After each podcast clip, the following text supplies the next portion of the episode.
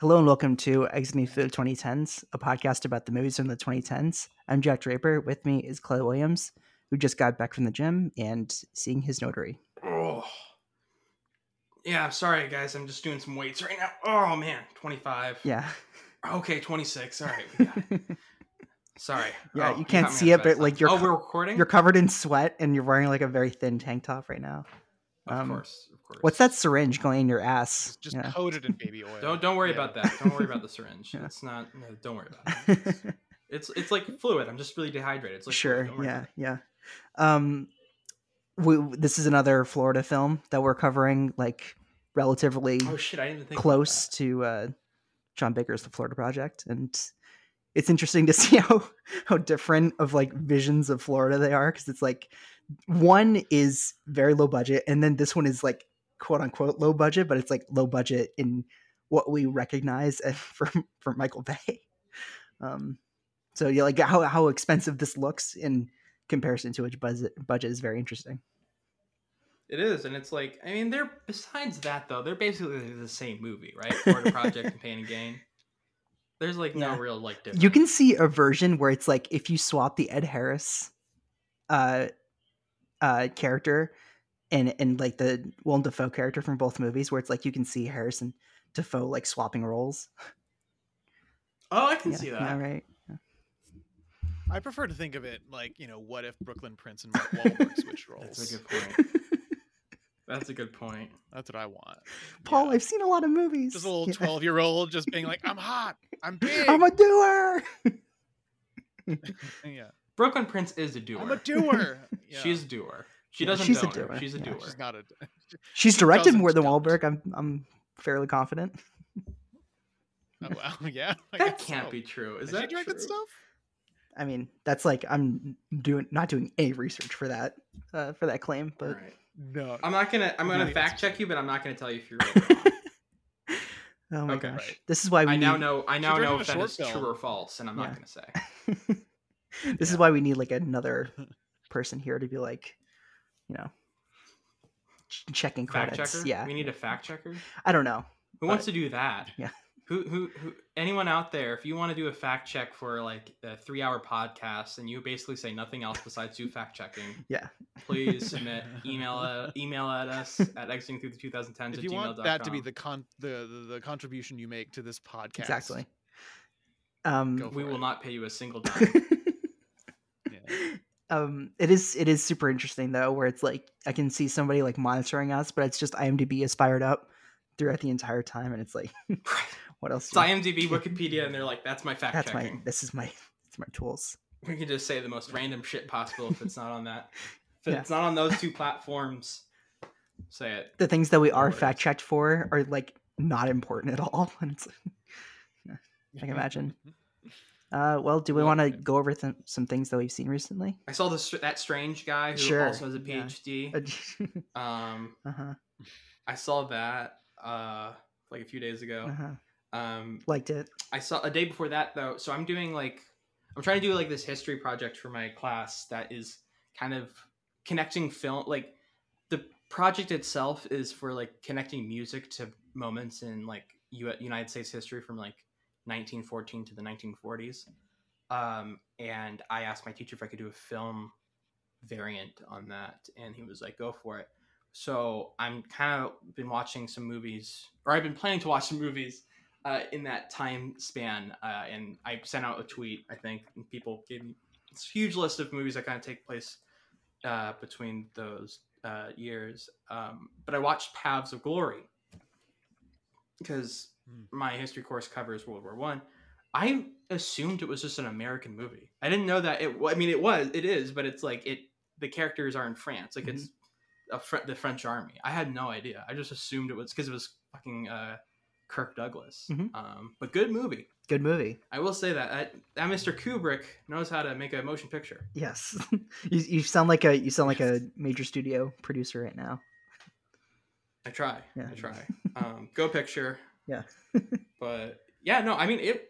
I was. I mean, I don't know what else there is to say about that movie. Yeah, that's it's true. good. it's Um, pretty undeniable. I think that's like his first great movie. Mm, Yeah, I mean, yeah, yeah. when was The Killers? Killers was like a few years before it, I think. Top of my head. I like that movie, but Paths of Glory is much better. Funny enough, I, I think it- I Got Soul, but I'm Not a Soldier is also a potential title for Paths of Glory. Speaking of the killers. Mhm. Mm, there you go. Ah, yeah, Yeah. there you go. Boom. Waka waka. Yeah. Can we like go back Uh, in by time the way, and like did- pitch ha- that? have we started the podcast? Yes. We I have, actually actually. don't know. Yeah, yeah. Okay, we're just sort of starting. yeah, okay, yeah. gotcha. No, yeah. that's okay. I was a sure if I'm like people know that I'm here. Oh, we're gonna do that yeah. in a minute, who but first we just do this little. oh, okay.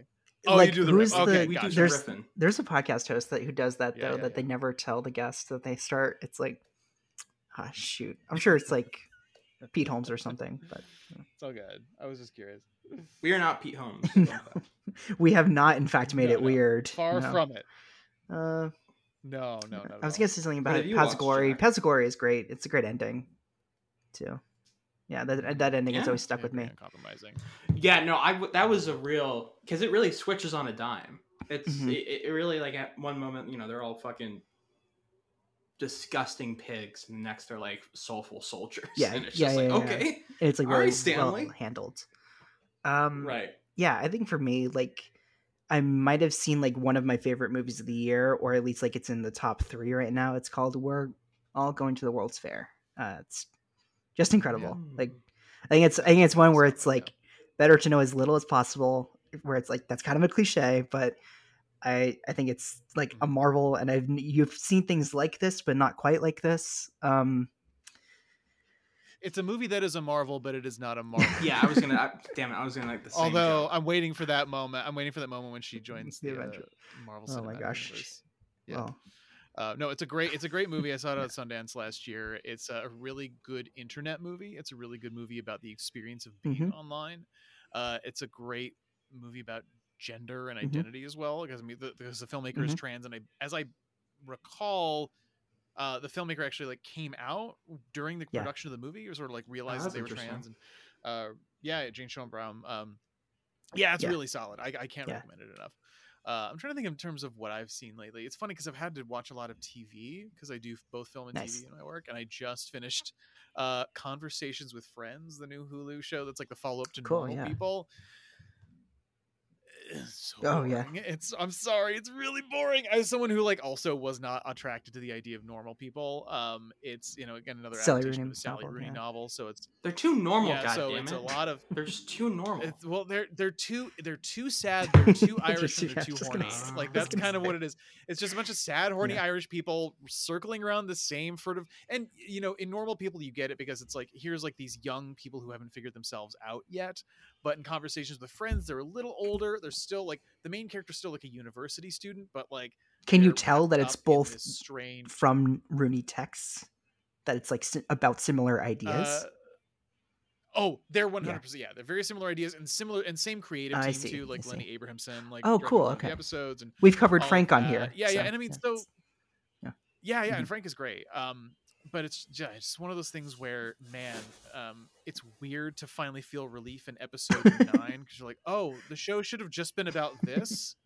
Um, instead of this dancey back and forth and like the actors Right. chemistry, you know, Joe Joe Alwyn is an actor Me I've too. liked, but man, he's one of those guys who's like he's trying a new Mm, accent Interesting. and he tries to hide the imperfections by speaking really low and speaking a very low growl to tr- sort of try to hide the uh try to hide the uh the the the flaws in his irish brogue and it's it's Yeah. infuriating um i was It- so bored sasha lane's good in it oh, okay, you that's in- yeah, that's cool. Um, yeah, I can imagine like Yeah, maybe it's yeah. one of those TV shows that it's like this could be like a two-hour movie, and this that could have yeah, been four hours yeah, yeah. four hours max Yeah, yeah, yeah. It- they could have cut to the chase um i am in the middle of my screeners for the essex serpent Oh, cool. uh, which is the apple tv's Yeah, new yeah, show yeah. i've actually uh, based on a book i've actually Oh. read um with claire danes and Mhm. tom hiddleston it's this very sort of like gothic kind of uh supernatural almost supernatural kind of thing and uh yeah i'm, I'm enjoying it so far if you like hot priests uh, uh tom hiddleston plays a very particularly mud-soaked vicar uh, who is uh, who is uh, lovely, and uh, yeah, the score is really interesting. And yeah, so I've been watching a lot of TV. I'm trying to catch up on like some Criterion Channel Mm-hmm. Nice. expiring stuff. So I finally saw William Friedkin's version of The Boys in the Band. Oh yeah, that one's good. Um, which is a really, yeah, a really, really solid one. Because I watched the Ryan Murphy version first. oh first. no. I was like, okay, I know. I'm like, okay, this Yeah. is fine. You know, it's very much like an adaptation of a yeah, show. yeah, yeah. with a Broadway cast.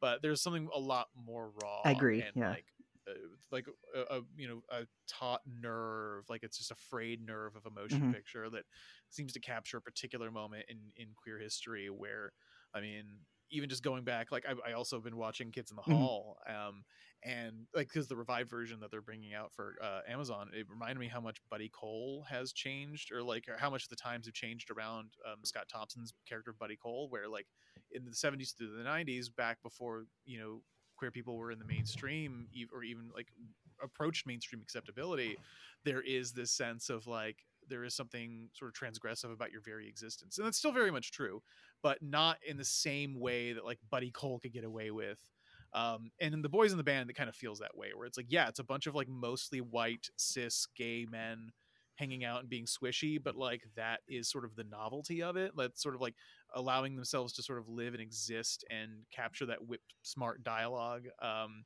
and yeah it's just really really fascinating uh, it- it's, it's sort of portrait of the experience of being closeted and like the the wrestling with identity or like or what it's like to be inside a gay community looking outside at like at closeted gay Yeah. men and uh or people even you think or want to be secretly gay and like um yeah it's just a lot of and really, really Friedkin's interesting movie is like dynamics, s- so filled with tension, but it's but it's like Oh, it doesn't build.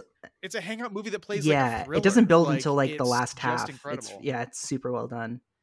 I Yeah, I, I think that that that yeah, game, gosh, yeah, it's it's it's really really great. I yeah you're totally though you're totally right though. Like Ryan Murphy's New York is like an imagination that So it's like yeah basically um like that movie and his version of the prom gosh, take place in right. the same Oh, right. like there's no and I and I only saw Boys in the Band because I liked the Friedkin production so much, and that was in a point in 2020 where it's like Mhm. I'm just like catching up with any movie, where it's like I don't even really want Right. to see this. And also, the dork in me was also like, "Oh, the guy who played Hank was Yeah. Sybok in Yeah. Star Trek Five: The Final Frontier." yeah, Let's do it. Let's make it happen. um, Zachary Quinto was really Um, good in the Ryan Murphy one, but um, the cast is good. cast is yeah, bad. I guess. the first It's just I like the saw, Friedkin like, is so Robin De- great, Robin but- DeJesus in anything. yeah, yeah, Yeah. Oh, I mean, it's Mhm. unstoppable. Friedkin's Yeah. unstoppable. I sometimes I wonder, you know, after hearing the stories of him working on The Exorcist, I'm like, did he fire off a gun on the set of The Boys in the Band to Right. motivate just to get it a little bit more people, or tense. was it yeah, just yeah. on The Exorcist? yeah, right. Oh my god, Um, yeah, but anyway, that's yeah. awesome. So that's what I've been up to. Yeah. I've been watching a lot of TV and trying to catch up a few Yeah. Criterion things. Have you been watching Barry? I know me and Jack have.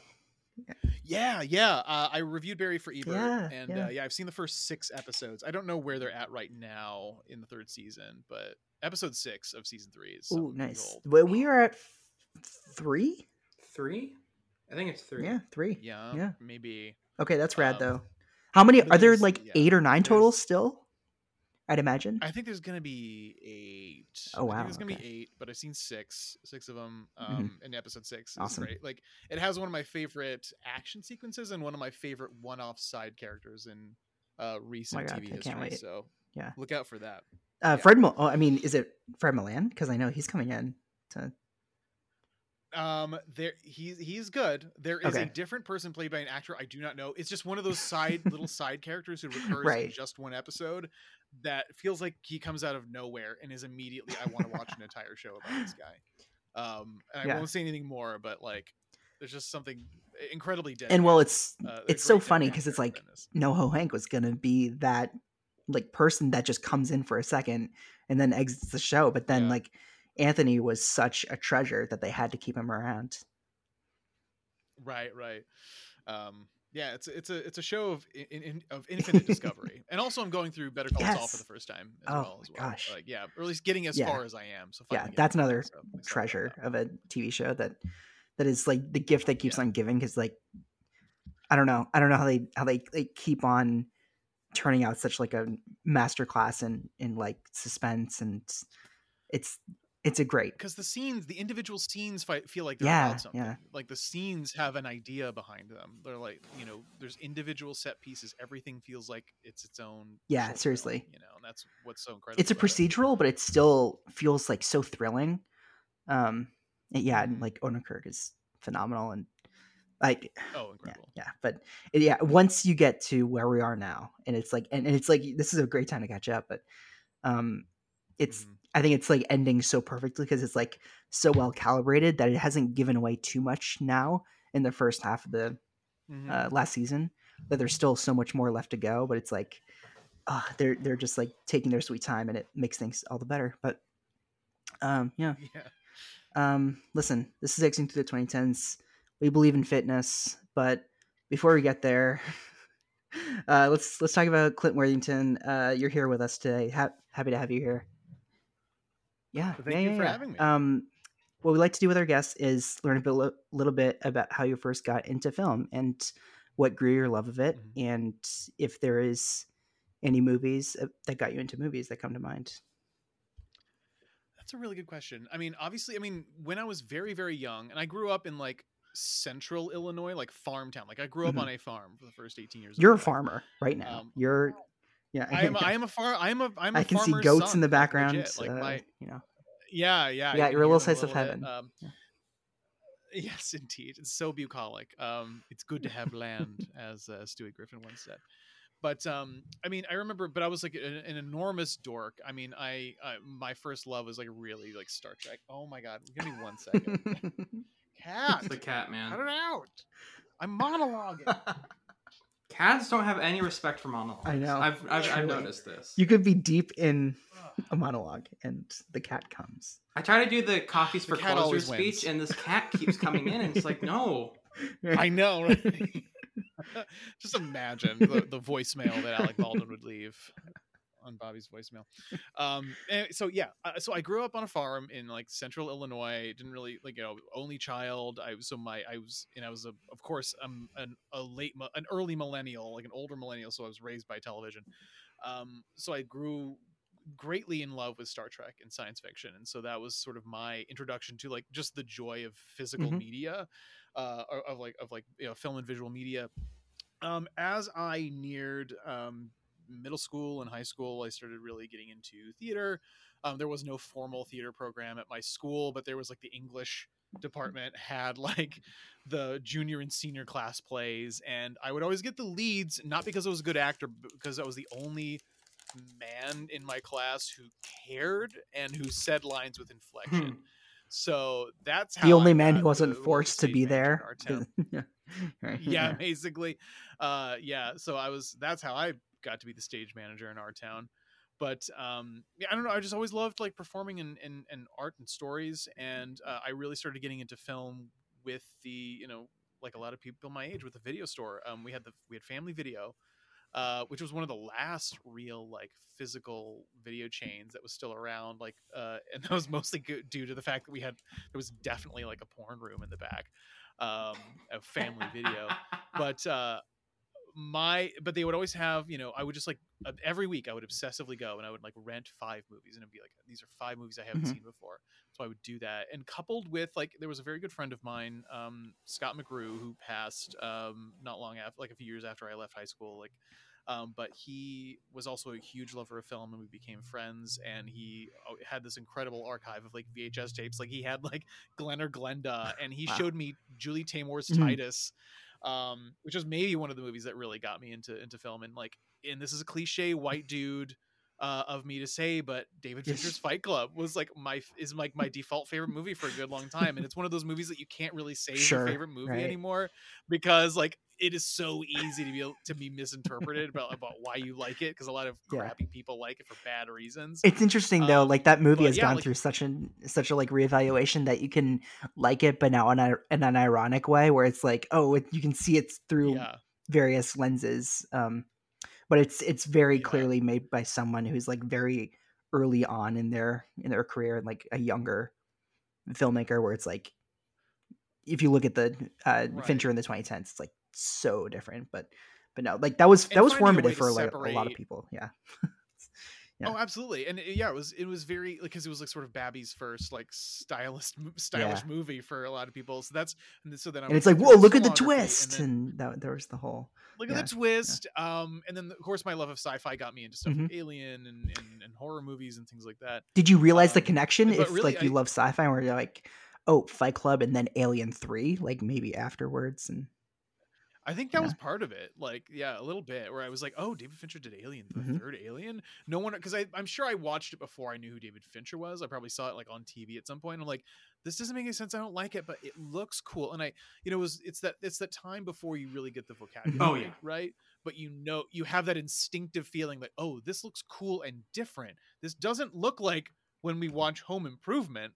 Right. Um, so I mean, which I'm sure is not the first time Alien Three has been compared to Home That's so funny. Um, but unfavorably. Uh, but but yeah, it's just yeah that that instinctual gut feeling of like developing a sense of aesthetics um, is really really interesting, and I think things like Alien Three, things like Fight Club, things like Titus, especially with its overt theatricality, where th- there are things that taught me that like a movie doesn't have to become a documentary chronicle of real Mhm. life it can be an expression of things that aren't happening and can't happen and wouldn't realistically happen but it doesn't matter because it's all about the power of the image and the power of the message behind it um, even if the message is don't crash land on a prison planet just don't do it um, it's a bad idea and it's a lesson i've uh, held firm to this Yeah, day I, I see. I Yeah. keep making Um, that same mistake. I th- Yeah. I, I know that See? it, it's a bad. you gotta one to watch alien do. 3 again Good movie. Yeah. Oh, well, the thing is, I've never seen Alien Three, We've so that's that's there. probably the reason why I keep making that mistake. I haven't seen the movie, so I just. Yeah.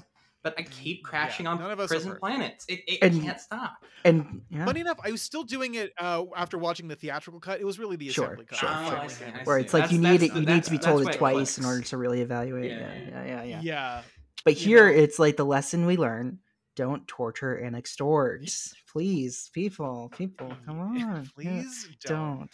Uh, so yeah, I- so I was I was built on a steady diet of like sort of film bro Mhm. movies, and it's one of those things where like you know, yes, there's a certain extent to which we've outgrown them, and the flaws in that kind of diet are very clear, but I cannot fully divorce myself from them because those movies did Sure. me when No, that makes- up, and they developed yeah. they developed that um, for me. And yeah, and then I would go on to college and I would get involved in the local filmmakers club at uh, Truman State University, the Harvard of the Midwest in Kirksville, Missouri, which is basically where the uh, all the smart poor kids go. It's like legit. Its its claim to fame is that it is frequently cited in U.S. News and World Report as like the best value uh for uh so because like it was it because it didn't cost an arm and a leg to go there but like the education program was fine so like okay there we go i'll That's do really that funny. and so you know uh, but I, I met a lot of great friends there, um, many of whom like write for my site now, which is great because we all like because it's in Missouri, so e- people are either going to or coming from St. Louis and Chicago. So I met a lot of St. Louis folks, and we all just came up to Chicago together. Um, and so yeah, like from there, you know, I spent a couple a couple years, you know, bouncing around, and then came to Chicago in 2010, and uh, started a uh, a film podcast with my uh, friend uh, Jared, who uh, was a college buddy of mine, and we made drinking games for movies for like seven years. and in the intervening time, that allowed me to get an inroad into uh, into film criticism in writing here as well, and along with other podcasts as well. So they got me started with Consequence and everything else, and then uh, here, we are. Excellent. Yeah, that's my life story. There you go. It's funny that you Period. mentioned the idea Send. of growing out of like film bro movies because it, it is that- that's Yeah. the thing. Me, so Jack, you know, Yeah, yeah, Paul Thomas yeah, Anderson, yeah. me, Quentin Tarantino. So it is like that Yeah. was. I do think it's you do attach yourself what- you do it's it's like at that you know like for us Yeah. like 15 14 13 like you know it's yeah, like it becomes formative. your identity, and it's t- gets toxic, and then you learn to watch other things, and then like I keep I always credit Jack as the person who kept who uh who basically kept me uh kept me from becoming some you know toxic film bro because he was Right, like right. watch foreign Yeah. films, and I'm like, all right, fine, yeah I'll do yeah. it. And it's like Right. even I'm trying to It- think of the first like foreign film I watched.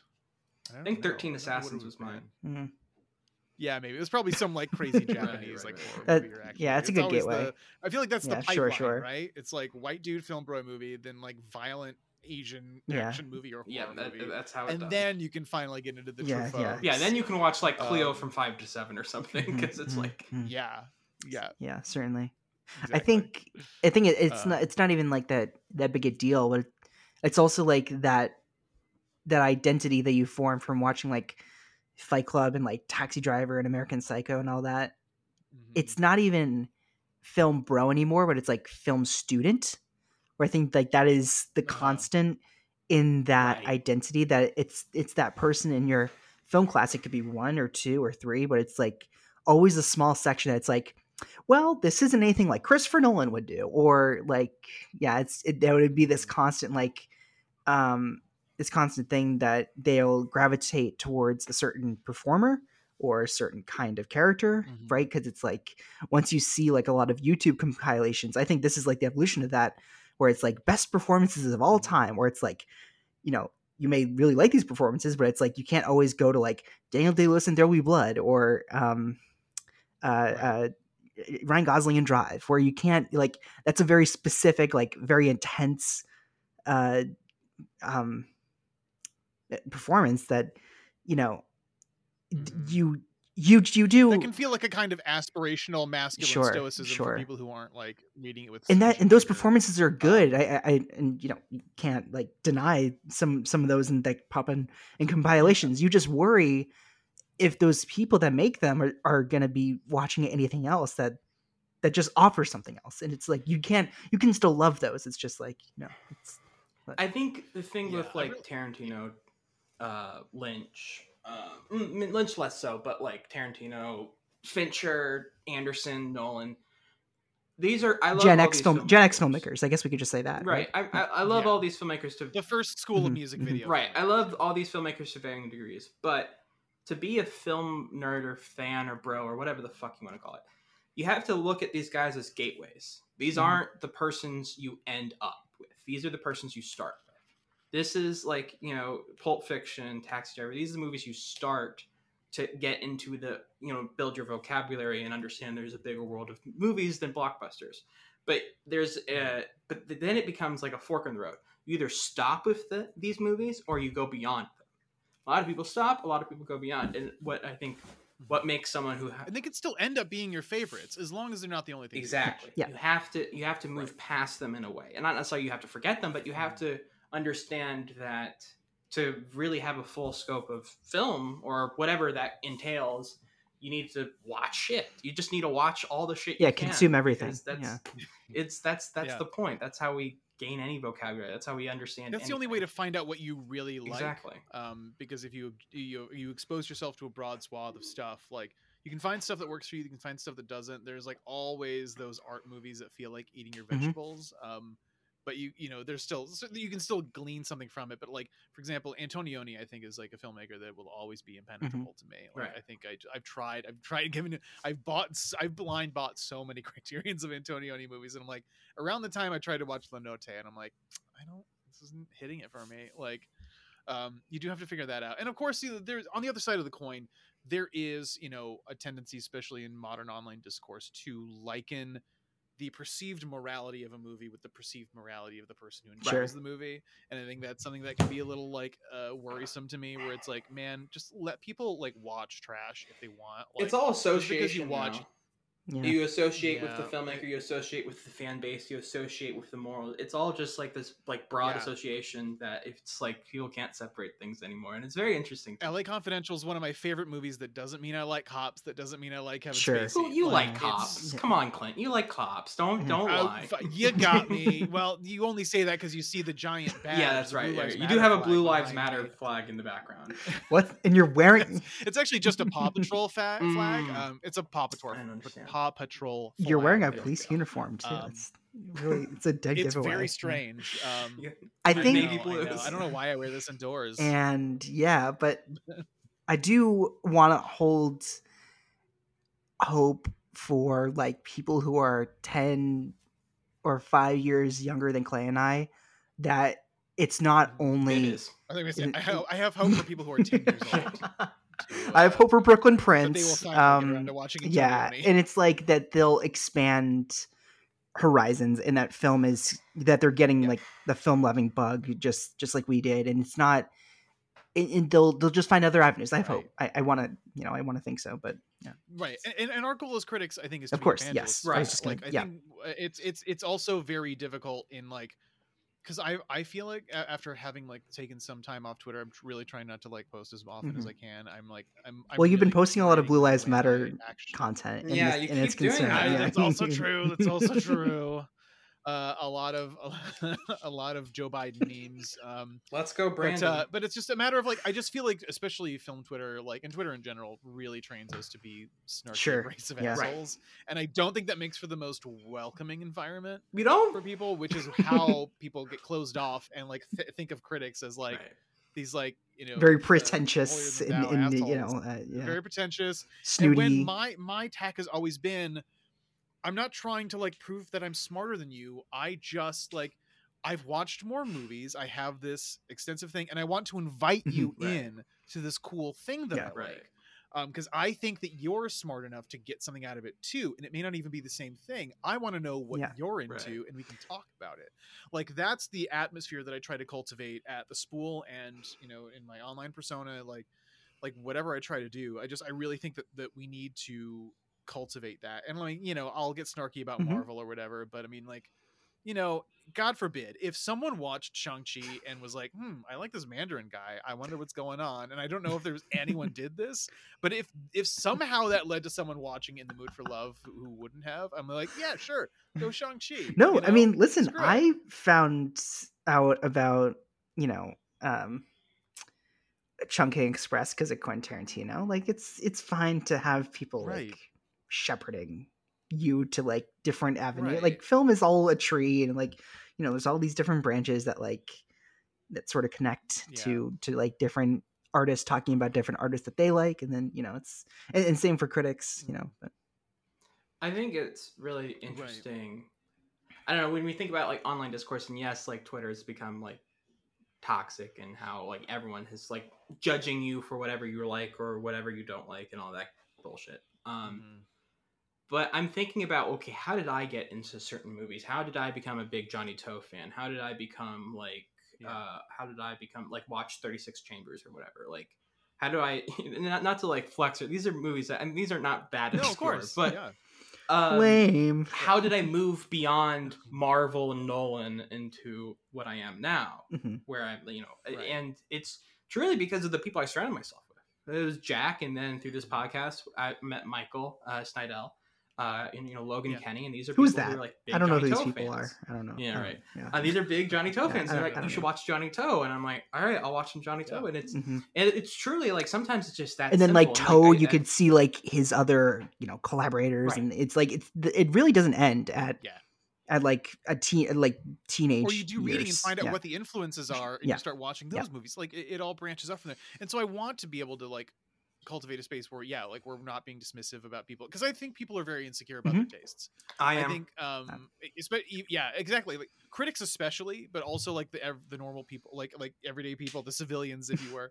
Um I- i think people can be insecure about their tastes. I think um you know people who like are overly hostile to what they like i think art can be personal. I think art shouldn't have to be that No. personal but i think it just is inevitably for people. I think and maybe people just- want to I'm make it personal to- too much. That it's that it's like yeah oh, we absolutely. may sometimes put too much value in. Well, it didn't like make me sob or some or like it didn't like have an emotional core where it's like Mhm. that's maybe not always the purpose or uh, or it's not the Right, intended right. so intended vision to have like you know but something that we want going in yeah but- exactly and so that's why you know why i'm always just I, I just feel like I'm trying to be Yeah, kinder sure. about Yeah. stuff online. You know, like I'll, I'll slag off like you know studios and people who are treating workers unfairly and abusive artists. Um, but I, you know, there's a certain sense to which like I, I know that I'm not going to get anyone into John Woo by by calling them a philistine. You Mhm. know what I mean? Like it's just not it's just not going to happen. And so the only my end goal is like I want as many people in the tent as possible. So like, you know, as long as they're not a creep, obviously. but like, and the best way to do that is to meet peop meet people where they're at. To be like, okay, cool. Like, you know, you like this movie, great. Um, have you have you seen this? This is so cool. I think you'd like this. Not, oh, you haven't seen this. Like, I don't know. I just think there's a there's a better way to do it, and um, I I, I hope to try to cultivate it wherever. for sure yeah. Um, anyway yeah well if you like the uh, let's talk about the most mean spirited filmmakers. speaking of if you like if you like the florida project then you'll also like pain and gain is what we're saying yeah, pain and gain Yeah.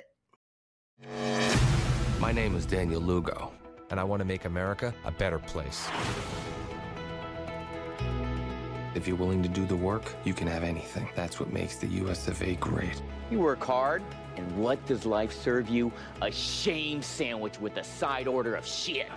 Don't be a don'ter. Do be a doer. I had a wife, two beautiful daughters.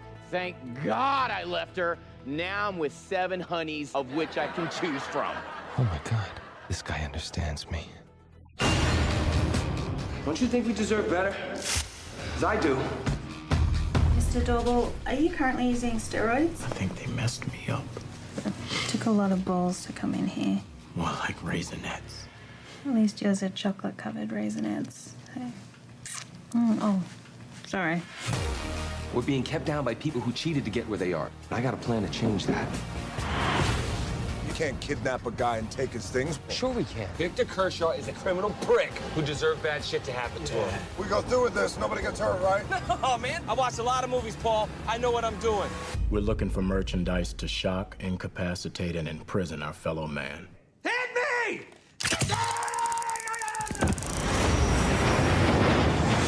Eagle is on the move. Neutralize the target.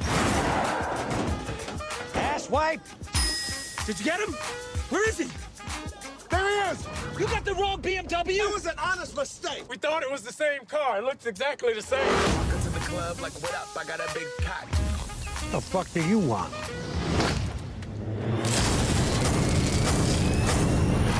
You knocked him out, man. What the fuck did you do that for? Okay, I need to read the manual. I didn't don't figure it out. fucking need it anymore. Uh, here, you take it. You guys have successfully acquired every asset you had. Thanks, buddy.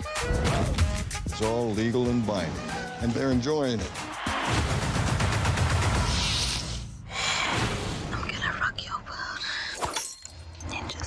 Give me my money back! What do we do now? Star 69. You want to have sex with him? What's with you clowns? That's that cabbage patch! All right, here's the deal, little fella. I'm gonna headbutt you and knock you out. You do something bad? Maybe a little. They got my toe. You can see the bone.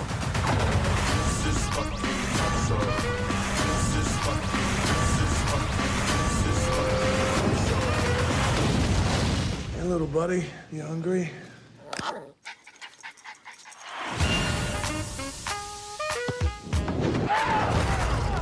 What the hell you doing on the ground? That hurts. Well, it's supposed to hurt. It's called pain and gain, Rusty. Don't be a little bitch. Don't eyeball me, boy. I see your mother driving up and down the street looking at me. I'll be your stepfather by the weekend. a movie also you know it's like we bring up gen x filmmakers i suppose you could say michael bay is in that is in that group because he you know he was a collaborator or collaborator or he was in the uh same uh class of of uh, filmmakers my- that- uh david fincher Yeah. right because they they worked at propaganda films together like making um uh, music videos and commercials along with like spike jonze and michel gondry so it, it's kind of interesting that it's like He made the I mean, they got Milk of the course. Um, yeah. and I think with Bay, that there's really, I mean, we've we've talked about a whole bunch in our Transformers: Age of Extinction Mm-hmm. episode, so I think it may this episode may be a whole lot of like we've we may have already said this, but you know, but um, yeah, and he is like one of those filmmakers continuing in the 2010s. That's like he is very, very, very successful, but nobody really likes him. because I think, especially much like Nicolas Cage is experiencing, not to though definitely not to the same extent. There, I think the early ages of the internet, like the late '90s, early 2000s, all the way through to like the early, yeah, the early days of like meme culture. Like we we picked our villains, Right. Right. We picked the people that we we picked Battlefield Earth. We picked you know Nicolas Cage and the Wicker Man. And we definitely picked Michael Bay for those god awful Transformers movies. That ones that like I I maintain have like glimmers of things that are more interesting in them. But yeah, Three is it's a lot good. That's what I will only say. I haven't seen the fifth one, but three is good, and that's it. as a Chicagoan, as a Chicagoan, I'll stand for three. I was, we were, we that was the first year in Chicago was when they filmed that. Um, and I, my, and Jared, my my co-host from Hollywood, uh, had a great story about wandering through downtown, not knowing they were filming Transformers, and like not knowing he'd walked onto the set. And there's like burning rubble everywhere, and he's like, Did he meet Optimus Prime? Did he meet, did you see Optimus Prime? Uh, yeah, he's really nice. He's really He he's seems not like a cool he's guy. not like Yeah, he he seems like a cool guy. at all. Yeah. he, he Doesn't have he an didn't- ego. He didn't tell Mhm. Jared that he wanted to kill him at all once. Um, I sure I just I just really yeah, really so hope Jared was not like just stupid high when when he walked on set.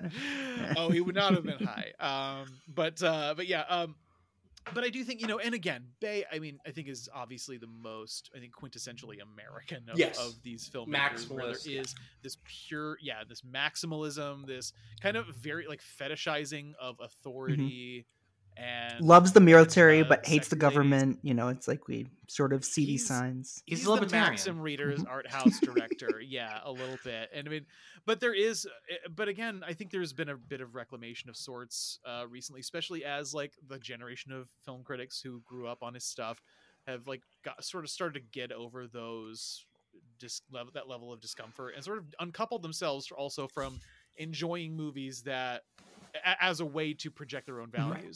Because Michael Bay, like you know, and I- maybe Pain and Gain is a weird exception. I mean, it's ugly, but like in a purposeful way. Like Michael Bay um, has a filmography that evinces a deep hatred for Mhm. people, um, but I think there's something really interesting about that, and I think he loves technology. I think he loves. He has a very specific sense of humor that I think has surprisingly matured. I think like.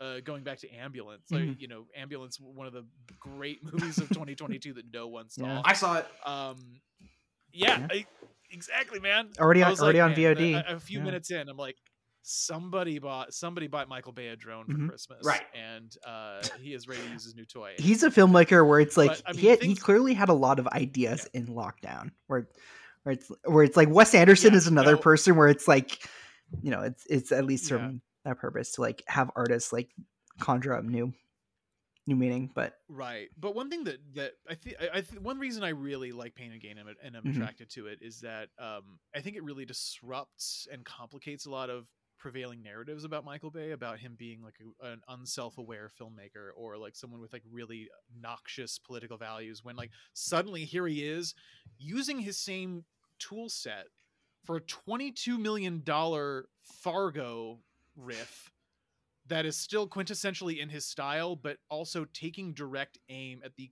kind of people that people who normally hate Michael Bay thinks uh, he idolizes. Right. You know what I mean?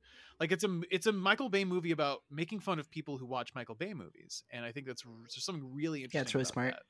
Um, and it's like even this yeah. ends And the same as Fargo where it's like you have like the uh the the the authorities or the authority figure uh, like the um they're trying to ca- catch the criminals where it's like well all we need in life is just just the two of us where it's like and it ends like so yeah. like dissimilarly from Fargo and or it's like you have Ed Harris and he's like staring off into like this this big like um this open water and, and, unlike Fargo, this is actually based on a Exa- true exa- yeah, exactly. And the the final crawl really makes that clear, where it's like, hey, we've all had a lot of great fun, right? Laughing Mhm. at all these crazy hijinks. Well, uh, guess what? Real people got hurt. Um, these are their faces. Uh, this is everything bad that happened to them. One of them's Yeah. dead now. Uh, enjoy your movie. Go back to the parking lot. if there's anything like- that that reminds me really of this that. we've also covered it's the bling ring uh but Yeah. it's another 2013 Another movie. 2013, This was yeah. 2013 was a big year for movies about about the nature of American Yeah. greed. Because my fir- my two favorite movies from that year are Pain and Gain and Spring yes yes yes And I think they have very similar sensibilities and aesthetics. And and then alongside stuff like The Bling Ring and The And Wolf of Wall Street, like it was a big year. I think it was like it was it was enough it was enough years out from the housing crisis that Mhm. like movies that were thought up immediately after the housing crisis got made That's and got put out. So I really think this is like a pre like presaging that big short era of like these are explainers of how like late stage American capitalism is just a fucking disease.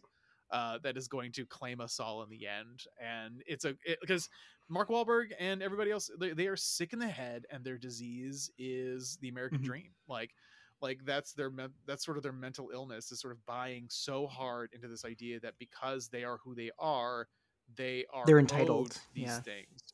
They're entitled to these things, and um, you know, because they, feel this sense of unease about like the haves and the have-nots, right? And they're like, I'm sick of like treading water, and these are very relatable American impulses, but they take it to this fur this furthest extent because of this incredible masculine roided up machismo that makes them feel like you know they have molded their they, they are the ideal male specimens or the, the it's the ideal make body Mhm. um uh writ large and uh yeah and, and at the same time coupling it with like an actually genuinely uh interesting sense of humor because i mean like the the guys who wrote this were the guys like christopher markus Yeah, uh, McFeely, wrote right, most of the M- who do a lot of MCU, Marvel yeah. movies right which is Yeah. odd and like but it's really sharp and uh this is also like i mean uh, marky marky mark is like a, a, mid actor in the best of times but like there's something re- he's really well suited to this particular I think all three of them are. there's something innately Yeah, childlike oh very much so. This is one of dwayne johnson's last real like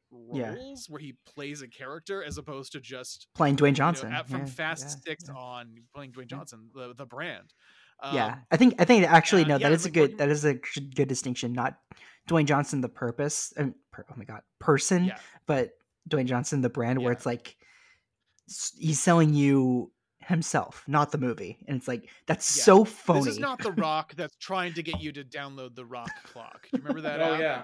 Uh, Yeah, yeah. Where he was like, "Here's here, download this app. You're gonna follow me. Um, you know, I'll give you like affirmations in the morning, which is the same five ones recycled over and over. And your the default alarm is four o'clock. No, Yeah. thank you. I'm uh, sorry. Dwayne Johnson's my favorite performance Um, in this, which which we should probably go Yeah. to assigning who each of us are. Mackie, Johnson, Wahlberg. Oh no, No, yeah. um, I call not no. Mackie. Oh damn it! Uh, Uh, that was that- that- fast. sounds like, oh yeah, yeah, yeah. Anyway, I'll do I'll do Mark Wahlberg. I feel like because I feel That's he's so I mean, brave. he's the he's the dipshit ringleader of Yeah. this band of like fools Yeah. who's just go like because he's going through this thing with like this incredible bravado. But what I like about the best Mark Wahlberg roles is that there's a childlike Mhm. nature to him. It's the same as the Yeah. other guys. Like there's just like this incredible when when his voice goes real high, Mhm. you know, Right. and he's just kind of explaining stuff like this. Right. I, fi- I find it incredibly funny because there's something like low key pathetic about the way Mark Wahlberg talks that disrupts that sort of roided out persona, this alpha male uh, idea of himself that he's had uh, for most of his career. Now that he's like a weird, like right winger, like Christian evangelist guy who makes movies with Mel Gibson. hey, that's Father Stu to you. priest.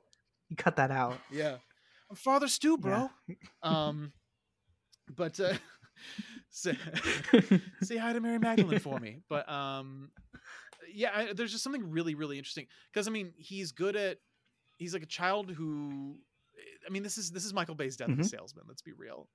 Um, where it's this it's this man who's trying to sell himself and others on an idea. And it blowing up in his face tremendously tragically. And he thinks he's um, doing the right but it's thing. also Where it's just like this. This this makes he's perfect right sense to him. That's the entire time. And that's what I love about the script is that the script keeps us well it, it doesn't keep us entirely centered in his perspective but it does flit about with these other perspectives. And sometimes you know narration can be a lazy crutch but I do feel like it's necessary here um, where uh, you know we'll get narration from Marky Mark we'll get narration from Dwayne Johnson we'll get narration from like his Russian Mm-hmm. girlfriend in a quick aside or even Ed Harris is like the normal Mhm. person in this movie Tony Um, Shalhoub even I has just think Tony, there's- narration. yeah, Tony, Shalhoub. I was just gonna say. Tony Shalhoub, who's, Who's great in great in this, this. He plays such a delightful scumbag because that's sort of the essential um, gist of it, right? It's this, it's this heist among terrible people towards terrible people who are so obnoxious that law enforcement won't help them. Right. Like that's the reason why they can get away with it is because the their target they picked is such a prick that he cannot be asked to like engender any goodwill towards him Right. at all. Um, like that's that's sort of very very Mhm. interesting. And again, it's all filtered through Bay's like Miami Vice oversaturated crazy style. It's so these, this is how garish, people yeah, see the yeah. world. Yeah, like and so I really feel like you're getting into the minds of the characters aesthetically in a way that some of these films don't because they, they commit because Bay commits wholeheartedly because I mean again like there's I don't think Michael Bay del- like believes in coverage. Mhm.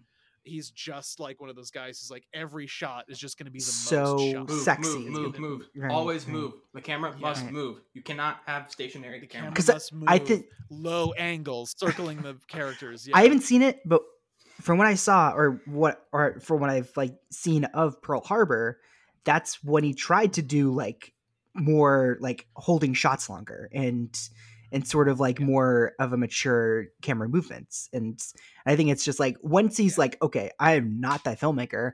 The follow up to that was Yeah. Bad Boys 2, right? So it's like the complete opposite. And then, uh, you know, but I, I think he knows who he is now, and especially no. post ambulance. Uh, Yeah, exactly. Like it's that's one of the interesting things about Bay is he's he is a man ensconced firmly in his wheelhouse.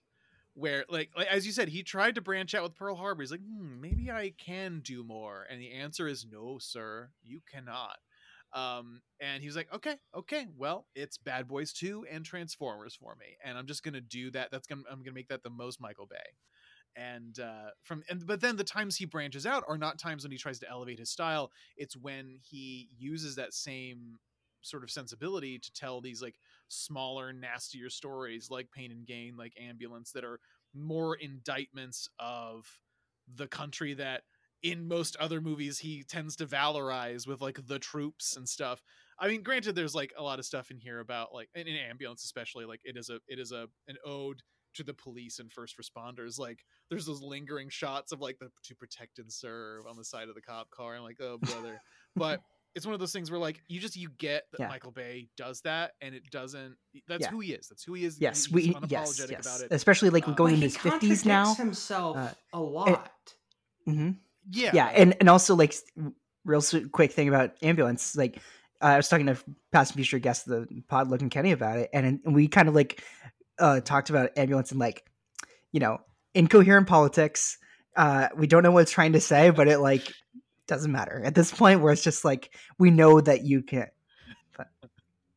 like you can't wrap your yeah. Sorry i- i just want to say like because it's so interesting because i don't know i before i really got into his filmography i still haven't seen a lot of his films but like when i watched all the transformers watched ambulance the, you know rewatched the rock and this all happened within like the last two years or whatever. Um and then i uh watched this and i'm just in i, I discuss him a lot with other people um not necessarily because just because he's just a very interesting figure in film and media and just Mhm. overall of how we connect politics to art.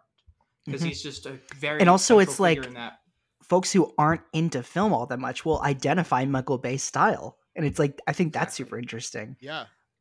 So there's point but and i always and i always wrote, wrote him off as a right-wing filmmaker it's, but it's not that easy in fucking ambulance these police um, with these like big ass fucking sniper rifle all, all, almost murder this guy and uh, almost murder them and basically get uh the the emt eiza gonzalez killed.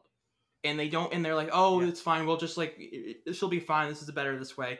And the reasonable fbi agent's like no no you're gonna this is gonna this is gonna get her killed. Like and of course it, it, Mhm. ha- it diverts at the last second but like they don't really care um Right.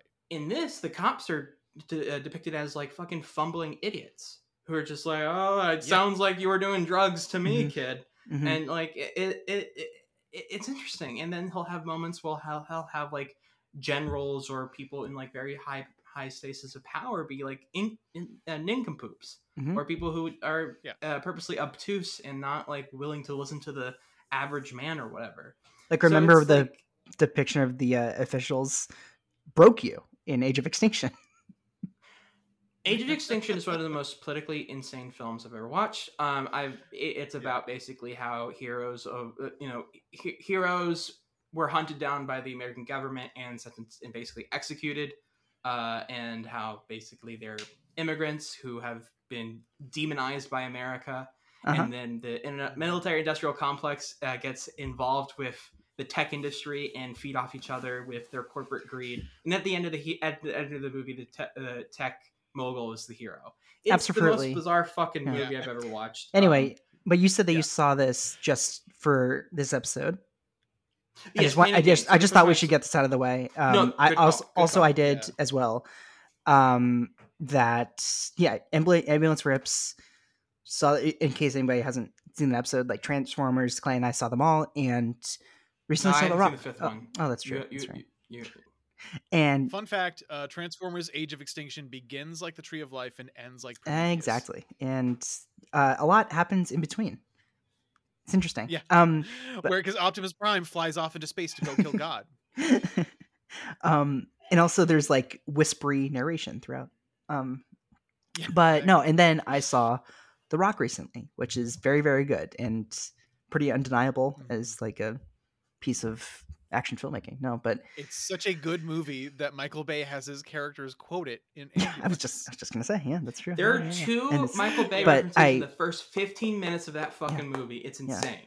yeah. yeah, it's and it kind of like gives you the side eye, like, are we we're doing okay? We're doing this. Um, His ego And I- must be insane. I can't even imagine how Oh, big Uncle of an ego Mike. he has. yeah, yes. yeah. Um, but yeah, and then Pain and Gain. No, this one is certainly like aside from the island, like I think you, it's pretty easy to see that this is the oddity. Um, that he just wanted to make like a tight, like dark comedy thriller, and uh, it made made it be right before our previously covered Age of Extinction. Yeah, because I feel like this was him again trying to like he had done three Transformers Mhm. movies, and I'm like, I want to do something different. By the and, way, uh, Clint, uh, this is him going which when was you saw? You mentioned that you saw this in 2013. Yeah, yeah, I saw because 2013 and 2014 were for me the years of MoviePass, those gossamer days. we love when this comes up. You could just like every because like you could just Yeah. go, you could just Yeah. go and like go. I go to the Regal City North in Bucktown in in uh in Chicago, where around where I was Mhm. living, and you could just like you could get the movie, you could get one movie, and then you could just sneak into the, a second screening. And so like so many of my early like written reviews on like the Alcohollywood website, for instance, would just be those. And I remember Pain and Gain was one of those. And uh, yeah, it was it was a gossamer time, and uh, I will always treasure though that specific subset of movies. Mhm. it's why I've written defense pieces of After Earth. For God's That's so funny. Like, I just feel like there's a special connection I have to those. So yeah, so Pain and Gain, like I saw it right away. I, I thought it was really really interesting.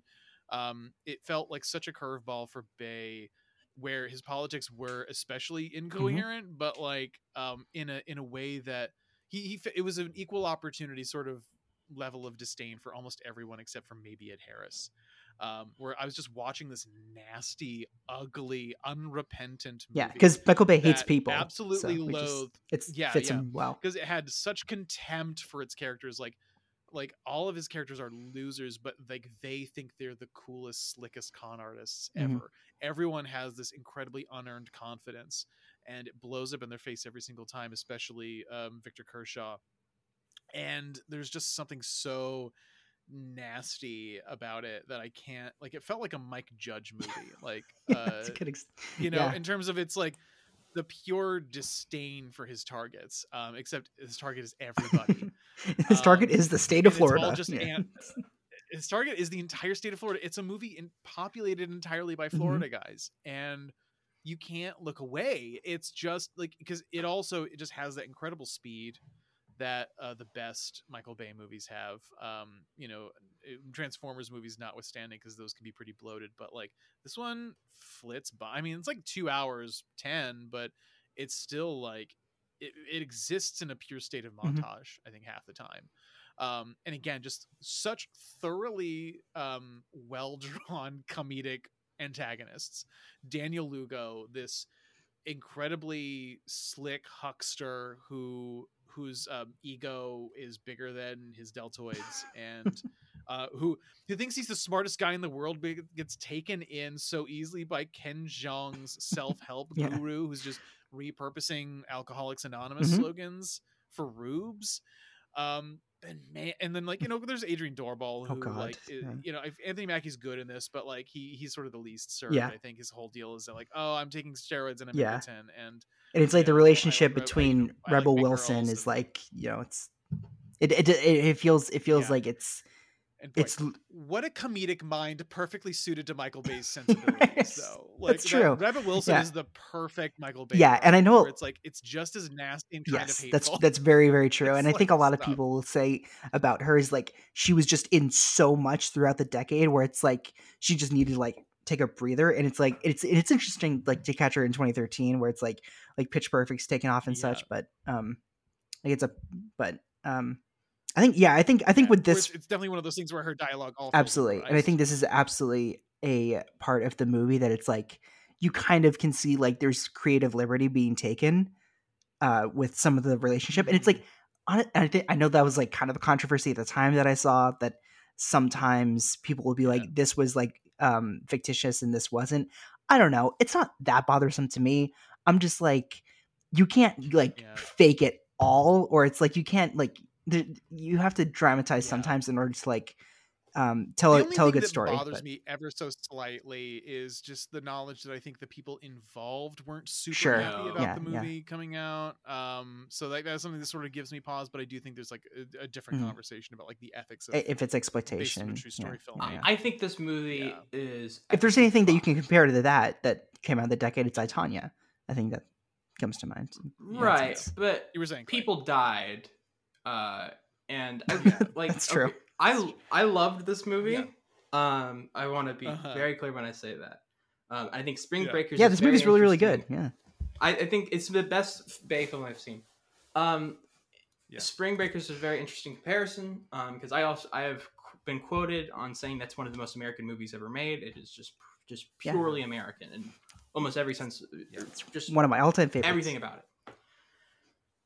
This movie is also I as I was watching it. Oh, this is one of the most American movies ever made. If you look at the fucking Letterboxd poster, it's a American flag behind The Rock and Mark Wahlberg. hmm yeah there are American flags conspicuously in the background of so many Mhm. shots. Like Michael Bay's not a subtle No. filmmaker. Wh- And which like very are- very evident that he's coming from commercials too where it's like that has such a different visual language than film does and like that to both communicate things films take place in Florida. Uh, that's also interesting because I think Florida is tip is the state of American maximalism and true chaos and thrives off of capitalism's worst instincts and truly and ha- is culturally fucked in a lot of ways when it comes to just oh I don't know its view of guns, uh, drugs, uh, uh, just overall you know everything. Uh, is Florida's uh, well, there's a lot of cool places in Florida, but it's also just a very crazy fucking state that Yeah. truly represents the worst and best American has to offer. Mhm. Um, but the thing with what was my original point?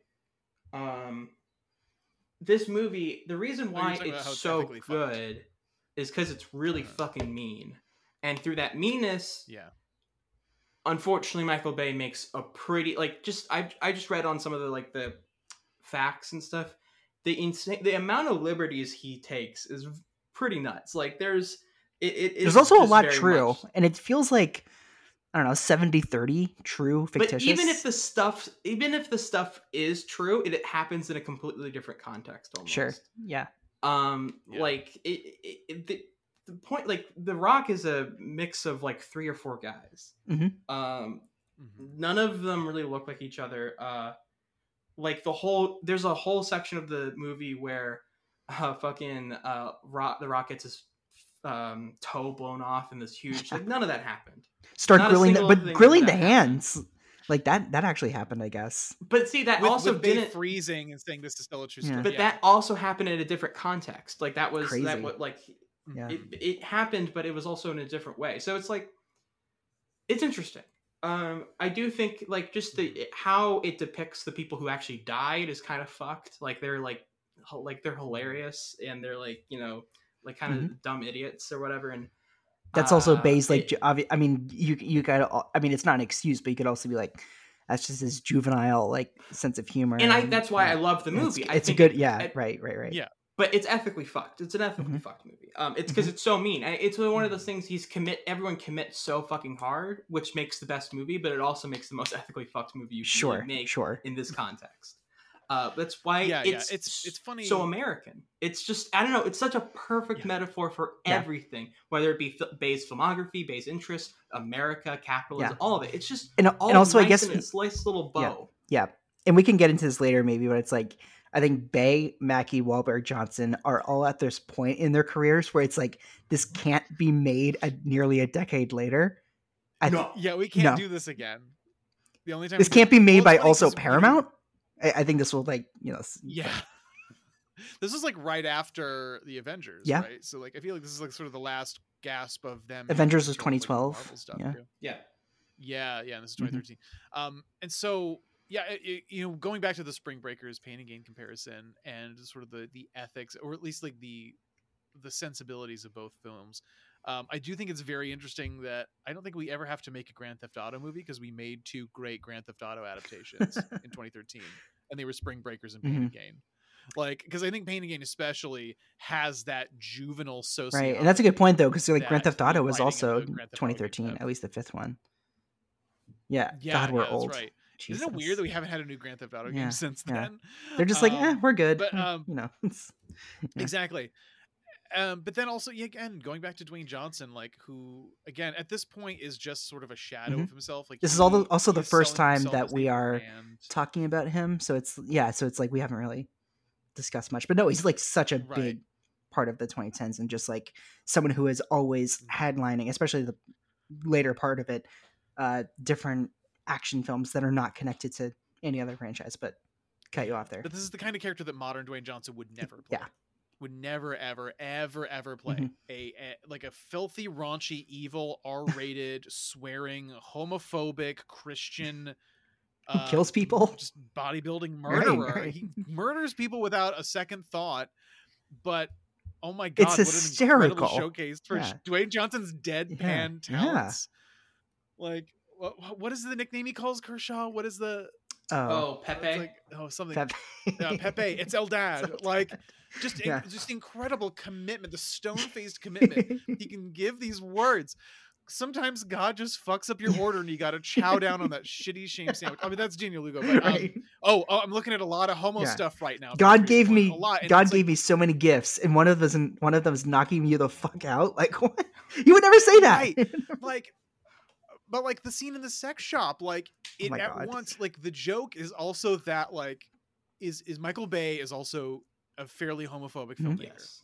but also the fact that the character is openly unapologetically homophobic circles around to making it funny like like we're laughing at paul doyle being freaked Yeah. out about all the quote-unquote homo stuff And he's supposed to be this people are morons. accepting, you know, God like I accept Jesus in my he found and he found God in prison. Yeah, yeah. yeah. I'm that's right million dollar. I'm supposed to Yeah, accept like, everyone. I, and then it, the thing is like, oh, but I don't like gay people. It's like, what? Yeah. it- it's interesting. That's the thing with Bay, and that's why I think he has. I mean, this is like a reclamation project. I don't know, reclamation. People are reevaluating him. People in our circle, people like film fans, Yeah. people who have this language and this vocabulary. I'm not saying Bay's great or anything. I don't like like those like three of those Transformer movies. I haven't seen the fifth one. Like suck ass. Um, and Yeah. he's just and he. I don't like him as a person either. Mhm. But you can't deny how fucking interesting he is, and I think that's the reason why people. I don't think people really defend him or anything. I, I've never really seen that, and I think people that's a bad faith argument to be honest, because I or like a straw man because it's like I don't think anyone's just like Michael Bay's a great guy. No one's says Sure. right. it's what I think people are arguing is that I'm not saying he's great or anything, but watch that movie and say that that's not fucking interesting. I do And, think it like, is some- also and it's an those contradictions that make him so Exactly. you yeah. know? I think it Like, also an interesting narrative that Clint brought up. He was once like the main punching bag that people go to be like, "What a hack!" the lazy right, like right, oh, right, right. Like, you, look at all the Bay movies and, explosions. like- Look at the women, uh, like the uh, the Bayhem. female. Uh, it's Bayhem. Yeah, Yeah, yeah, yeah. Bayhem, Like, yeah. and th- all those things are very true and still very. I mean, th- even carried into ambulance, but still, it's like Everyone's but- criticisms are correct, but it's also wrong. Oh, it's all It's oh, like- it's all wrong. Right, right. It's it's fascinating. Um, Well, and also, you know, considering the way the film's land- landscape has changed since he was Mhm. big, like now we're rooting for Ambulance as like an Right. underdog forty million dollar action movie that isn't tied to a. granted, it was very like, strange that- for like, that Lionsgate to put it out in April. Like this should should be like dead of Yeah. summer, and you know, but because he used to be a sure Yeah. bet. He used to be a Yeah. sure bet, and now in a post-COVID, post-Marvel landscape where people are not going to the movie theater unless it's a Mhm. sure thing, unless it's something that's based on a comic book character they like or is tied to an existing universe there they or their kids are invested in.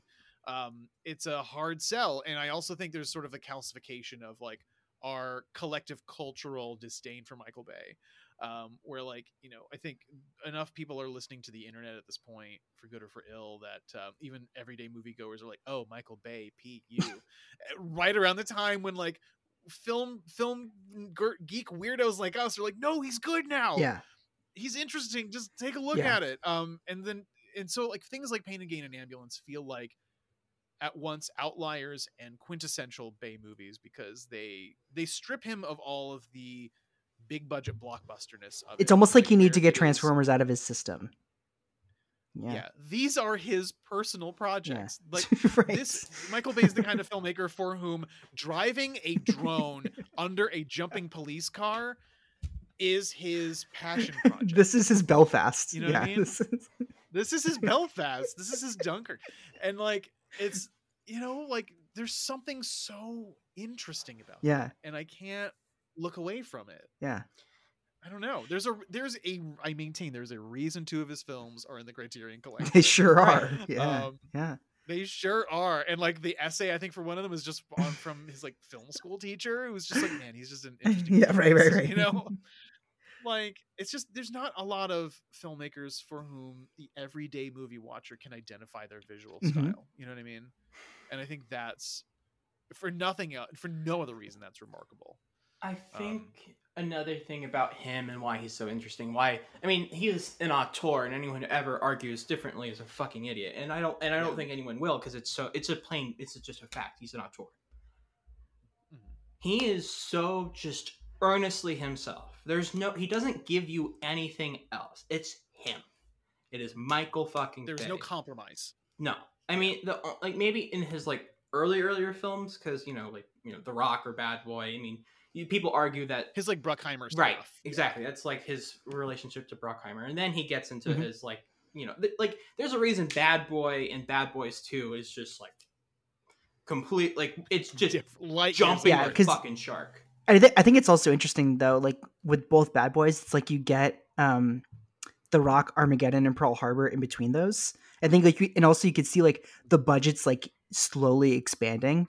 Um, Yeah. and then like post Pearl Harbor, it's like it just like you know, needs to take it take it down but then like taking it down for bay is like releasing some demons of like the worst that humanity has to offer and uh you know I so I, I think it's just uh, it's interesting. I feel like we get people or like directors who I don't know sometimes don't embrace their inner selves. Like, oh, I don't want to like I don't want to indulge myself too much. I want to make something different. I want to change my brand. I want to try this other genre. And a lot of that's fine. I'm not saying don't do that.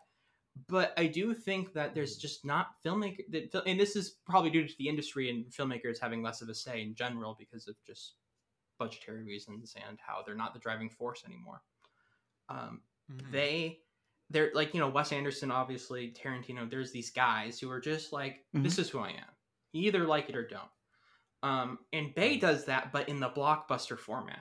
I think that's very interesting. I don't think many directors do that. Nolan is maybe the only one. But like even but the thing with Nolan is like I don't know who's gonna really disagree with him on like certain things because like even like some of his like Tenet is like maybe the only one where you're just like how did anyone let him do this? Everything else is just kind of like yeah I would see why a studio exec would be like yeah that's right that's a good, a good idea.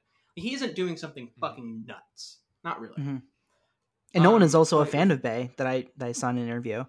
Um, I think that make that makes sense. Just like you know, if you didn't have the Bayhem in the Nolan depiction of action sequences, you can you can definitely see it. Right. And yeah, I feel like Nolan probably envies Bay's command of action Mhm. uh, because I think Certainly. the way Nolan stages action can be some one of his biggest liabilities, especially like in the Batman. I think the best action thing he's ever done is probably the um the Dark Knight in where the like the I forget what they call it the Bat Pod the his like motorcycle Oh yeah, and how it basically like goes under the truck and flips it over. Um yeah, and that's but that's that's also Bayhem. There's a lot of dynamic camera movements. Mhm. it's not really staying still that much. Um it's cutting a decent amount and it's just like it's like these wide open spaces with this grand scale uh and it's like in this like in the middle of like the city uh and i, I think that's the mo that's the most he gets when it comes to his he indulges in some bayhem but it's and that but and i like that scene quite a quite a bit but that's not but that to compare it to anything michael bay's ever done is kind of silly um but it, I, I think Yeah. those are the moments where it shines but what i'm trying to say with the whole indulgence thing of directors indulging themselves um tony scott I feel like is very much of the ilk. Uh, God Mhm. rest in peace, one of, Of my favorite, of favorite course. filmmakers Yeah. ever. Yep. He embraced who the Yeah. fuck he was, and he made some great fucking movies because of it. And of course, like clearly Um, Bay was inspired by Tony as well. Like Of course, like it's pretty Oh, pretty the obvious. Bruck, yeah. the Bruckheimer uh, gang. Um, uh, Yeah. I I really The Brucky bunch. yeah, I, uh, just some of my favorite dudes. Um, but I really do think uh, that it, it's just a, it's. I think that's why everyone wanted fucking ambulance, man. I think that's why everyone had the ambulance fever. It's just guys, finally we can just Yeah. sit down and be and like hand everything off to the filmmaker and let them do what they want. We can sit down and Yeah. let the filmmaker take us on a ride.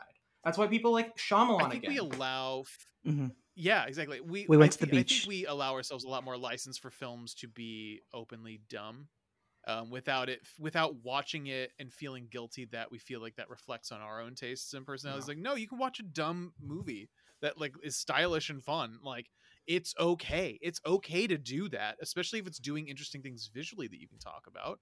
Like, there is just you know, I think there's a ironically like a lack of pretentiousness when it comes to that kind of Right. stuff. You know, I think we've gotten past the because we had that vulgar auteurism sort of uh, phase in the early and mid 2010s. Uh, and I think there was a, a a usefulness to that, a utility for it. Um, but I, now I think we don't need the pretensions of, Mhm. around it too, where it's sort of like you know, it's we're able to we're able to just like have a little more. I, I and I, I say this uh, fully recognizing that I feel like I said the complete opposite at the beginning of, the com- of this conversation. I feel like there's a little bit more chill uh, when it comes to that, where it's like it's it's 100% fine. Like if, if anything, in these like horrible times, like that, this is our level of escape where you know we can watch something that's visually interesting and visually dynamic and showing us things that we haven't seen before and isn't just warmed over pastiches of things that have come before tied to existing franchises um, and i think you know in a world where our options for that are increasingly limited watching something like ambulance or even michael or even pain and gain a michael bay movie made for like next to nothing for like indie movie wages um, that is like incredibly justifiably caustic about the ties between American exceptionalism and the cult of self improvement and how, how those things can collide and create some really ugly shit. I think is really really cool, really really interesting, even even amongst or even because of Bay's own contradictions as a filmmaker and as a person. Yeah. God, what a Yeah. guy! What a guy! What a, what a champ! What a shame. What a- it only took us like when we, you know, uh, Bad Boys was ninety five. It only took us this long to recognize like there's a director there. Uh, Yeah. But I, f- Yeah, I find it very, very funny that Mark Wahlberg wanted to be as tan as possible, so he got a full body fake tan every Oh. week for filming, Mark, and Mark, Yeah. It's fascinating. which which works for the character. And but yeah, because that's so a very much a Daniel Lugo thing to do. That's just like I I need to like Yeah. present myself in order to make all this money.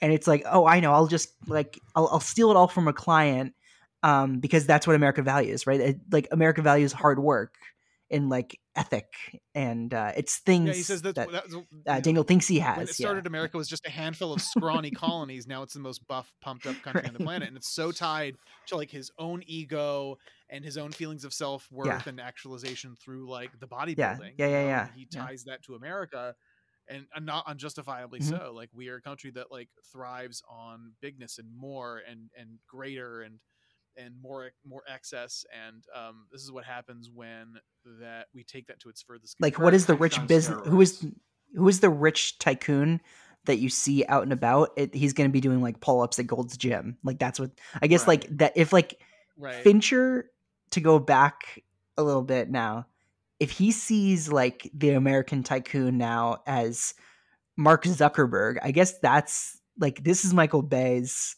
social network. No i'm just kidding. No but it's, this this is Yeah. bay being like this is definitely michael Bay's this is my yeah, like, I mean, I- you know, absolutely and i think this is what he sees as like the people who are like trying to make it. If it's not a, like a tech billionaire if it's like or i guess like granted maybe not mm. so much because like this is the mid 90s but i guess i guess it's like these are the people who I like think this is want to his achieve crack at the yeah temporarily embarrassed. Yeah, yeah, yeah. You know that idea of like the working class person who like is just fed up with like you know not wanting and not having what the other folks have, but like trying to take incredible shortcuts because that's all we know how to do in America is is shortcuts. Get Mm-hmm. Yeah. rich quick. shortcuts are uh, scam encouraged people, heist people. yeah. depending on who you And, are. like, I the suppose. only like, people who are rich have to be assholes to get rich, or like they Mhm. either have to be like morally fucked or like super raging dicks. Um, or if you can get it, no matter how you get it, if you got it, you deserve Mhm. it. You know what I mean? Mhm. Like you earn. Like Daniel Lugo, after he gets it, like after he gets all that money, he like he f- he feels justified. Like Mhm. there's no remorse. There's nothing. Like they don't even give a Um, second thought to the police catching them. It's only until they realize Yeah. that Kershaw has survived running his head over. and Yeah. and they Yeah, try, and I, I um I can't recall if this And happens in the film, but like scene they get feels like a send up of everything of the kind of scene Bay would do straight. Yeah, faced in any other absolutely. movie. Like we get the slow motion walking away from the explosion, but like the but Dwayne Johnson flinches. Like that shot alone feels more self reflexive than anything else in his film. and I just love how they get dressed up in the in the in the uh the gowns for when they get when they enter the hospital but it's like they can't find the ICU Yeah. so they just leave and It's just Yeah. great meat and potatoes. Yeah, I have- exactly. that's three really, really people. I want to interview for this movie. I want to sit them down. I want to put them to a polygraph Yeah, test, and I want we'll give you an look me in hour the yeah and tell me and give me the honest fucking truth. And those three people Mm-hmm. are Michael Bay, Mark Wahlberg, and Dwayne the Rock Johnson. Anthony Mackie, I think, is self-aware enough. I need to ask those three what the something fuck? I I learned when researching some sorry uh Mackie went to Juilliard I just had no idea Carry Oh on. yeah, he's a classically Yeah. trained actor. Yeah. Um, he's like mentored other like I think he knows what he's doing. I'm not worried about Anthony Mackie. I think he has like a self awareness in the role. did he have the he- career that he was supposed to Eh, who who does nowadays? I don't know. Like Yeah. maybe. no I was Yeah, thinking about that though it's just like this is the Yeah, first time they're mean, also yeah, covering go from Mackie Eight Mile to Hurt Uh, yeah. To Mar- because there's nothing really. mu- There's not much between Hurt Locker and Marvel. I mean, he tries a Spike Lee movie. That's one of Spike's like worst failures.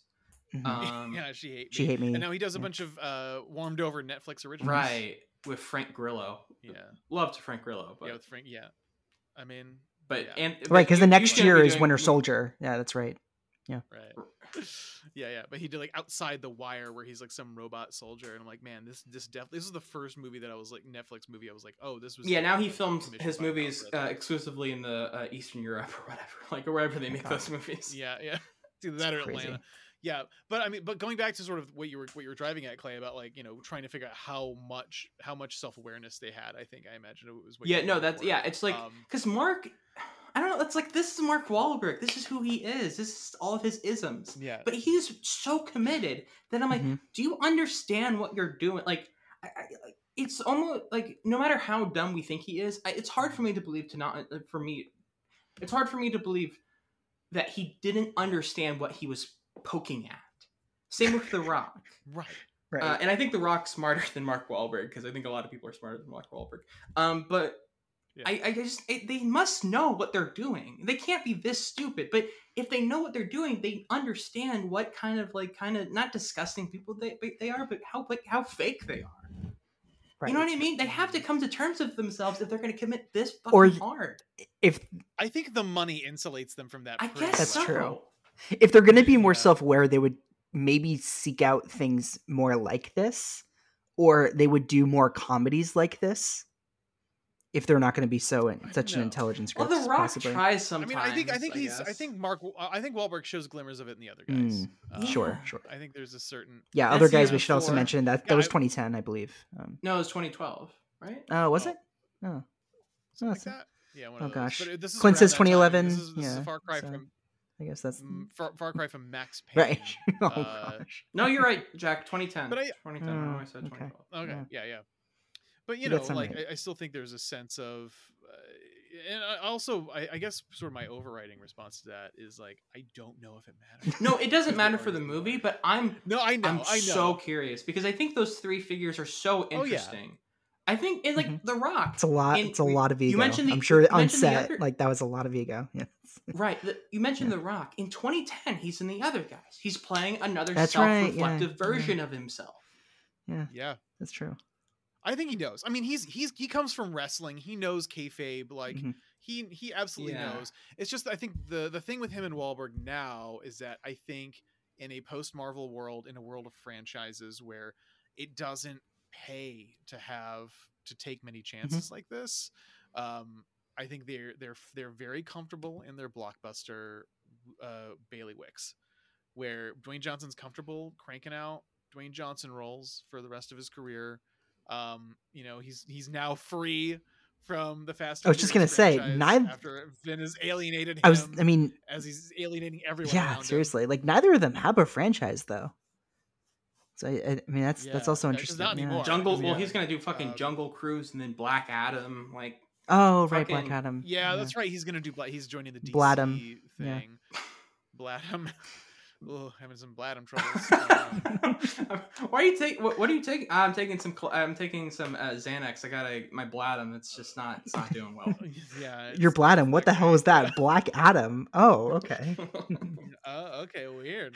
Uh, and I guess you know Mark Wahlberg maybe was hoping for a franchise with like Uncharted. Sure. I don't know. yeah. Oh yeah. no, now he's gonna do. Christian movies or whatever the fuck. He like Yeah, lately said yeah. that Yeah. from now on I'm gonna focus on faith-based content, and I'm like, fine, Mark. Yeah. Why don't you try apologizing to the, the Right. guy It's like it's so interesting because it's like, oh, I guess you're. And also, he did like Meet Joe Bell. Like he's so like he, his brand is. in Excuse you, yeah. just Joe Bell. They changed Oh, it. I'm sorry. No, Who's yeah. Meet Joe? Well, you were you, maybe Meet I Joe Black. the Meet I was just Black gonna say, Oh. yeah, like that could But be. yeah. Joe. Now I want to see Mark Wahlberg get like hit by the car. Yeah. And, like, bounce Wait, around. is it wasn't? Or no, I want to see Marky Wal. I want to see Marky Mark do- attempt a Jamaican. That's what I want. Oh, Chet gosh. Hanks oh. Well, Oh my god. Yeah. Well, wasn't the You- you original? would tru- that would truly be a white boy summer. I think the original title was Meet or Good Joe Bell. cares? Yeah, whatever. Um, Yeah, I think it was good. yeah, job. it's just it's just fascinating where it's just like the movie that was like mildly received okay at Toronto. Then it's like the next spring it was like, I got it. Let's change the name, and it's like it just did no better. It was like what? yeah, yeah.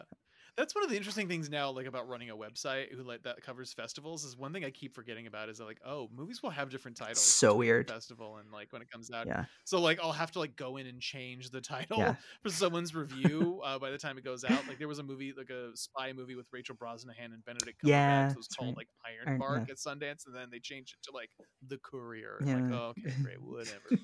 I guess people weren't gonna click on Iron Bark. Um, do you guys want to hear about Um, how much weight everyone bulked up for this?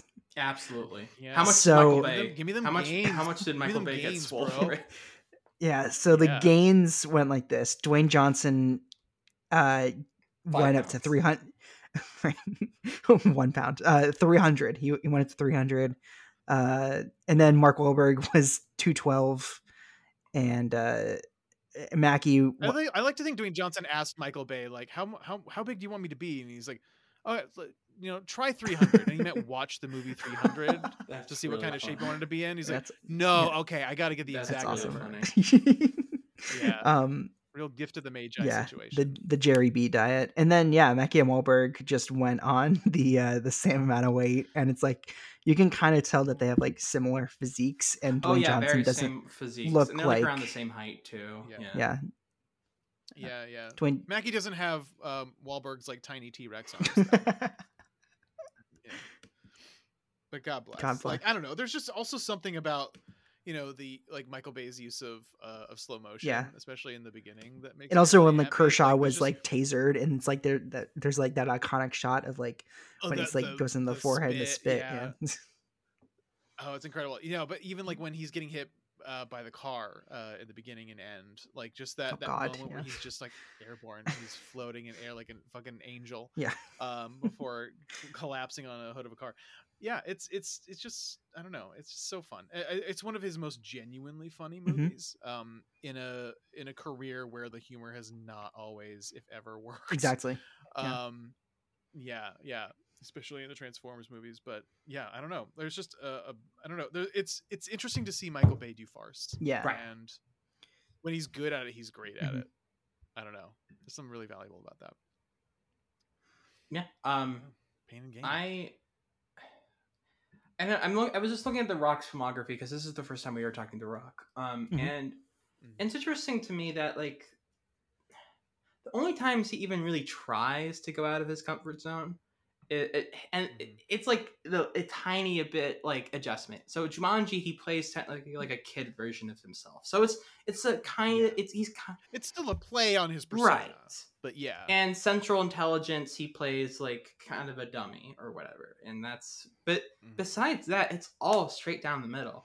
And but Jumanji is Yeah. one of his more successful projects, kind of by far, because like Rampage did didn't really, I don't think did that well. Skyscraper, Once Dwayne Johnson realized, oh, I can just do all my movies in the genre. right? Skyscraper, Um, Skyscraper was a flop. Like it, it, it's funny, Yeah. America has kind of al- also kind of rejected his I was just gonna pure say. persona. I've never met anyone who's like, I'm I am a Dwayne Johnson super fan. Like, are there gonna be people who are like maybe even younger than we are who are like that's or is like Dwayne Johnson their Schwarzenegger or Stallone? Yeah, it's a good question. I mean, I know we were all agog for Dwayne Johnson in the early days when he was really bright, Mm. like sort of post to be cool. Sure. Like Uh, and I think, and obviously, we were all jazzed for Fast Five. and Post to be cool And he's it's great very in funny. Fast Five. He's legitimately good Yeah. in Fast Five. Like yeah. Yeah. Like people will point to Southland Tales. Like He is the wettest human being Yeah. I've ever a seen. lot of in baby oil. A lot, Lot of of baby baby oil. Yeah, a lot of baby Yeah. oil. And that was around the time. I, I remember when he was called franchise Viagra? Sure. Yes. Because he would always come Yeah. in in a sequel and save a series. G.I. Joe, right? That's another. Because he did it with GI Yeah. Joe. Well, that's it's funny because he only really saved one series, didn't he? well, yeah, because He didn't save GI Joe. He didn't save Journey into uh, the- Journey to Yeah. the Center of the Yeah. Earth. Yeah. Yeah. he did a movie and it made money. That's basically it. Yeah, that's fair. And it was probably more like critically received or something. Right. But yeah. Um, And now he's only no, just it's- being it's a superhero, which is like it's. It, I mean, I think maybe Yeah. COVID delayed it, but it's interesting that Black Adam is coming right now, where it's where it didn't come at like 2016, where it's like you could see that fits in a time where he instead does skyscraper, or well, that was 2018, but still, yeah. Yeah, like and then again, like his he's one of the few movie stars. Exactly, now, yep. Like the He's ones who the- can carry a movie Mhm. on his He's the only you one who can make Black Adam into its own movie. Black Adam is a C-list villain uh, that has real no interesting. I mean, he's kind of an anti-hero in the comics, kind of like, and he's mostly just like this like stoic mean guy. That's literally the Mhm. fucking character, and he's like, I don't know, Clay. I think you're selling Jared Leto as Morbius. Uh, pretty True. sure it's true. No, Yeah. he, it, it, it's he turned that C-list character into a legend. It's true. it's true. it's true. Dr. Michael But Morbius. Dwayne Johnson is also the kind of person who, like, legit has an NBC sitcom about his early life. Young Rock. That's like in like two seasons. my uh, God. in its second season at this point. I guess the only thing he can do. That sounds like a 30 think- Rock joke. I think he's Yeah. done with the solo action movies. I don't think we're getting another skyscraper or rampage again. It's gonna just be like We're getting a San Andreas too. sure when he has time for it. Yeah. Um, Yeah. it's Well, in he the- also never sleeps. Where he, I think, Right. also like that's similar. yeah, we should keep in mind he wakes up at 4 a.m. Wait, wait, we've all downloaded the clock. Uh, that's similar to Yeah.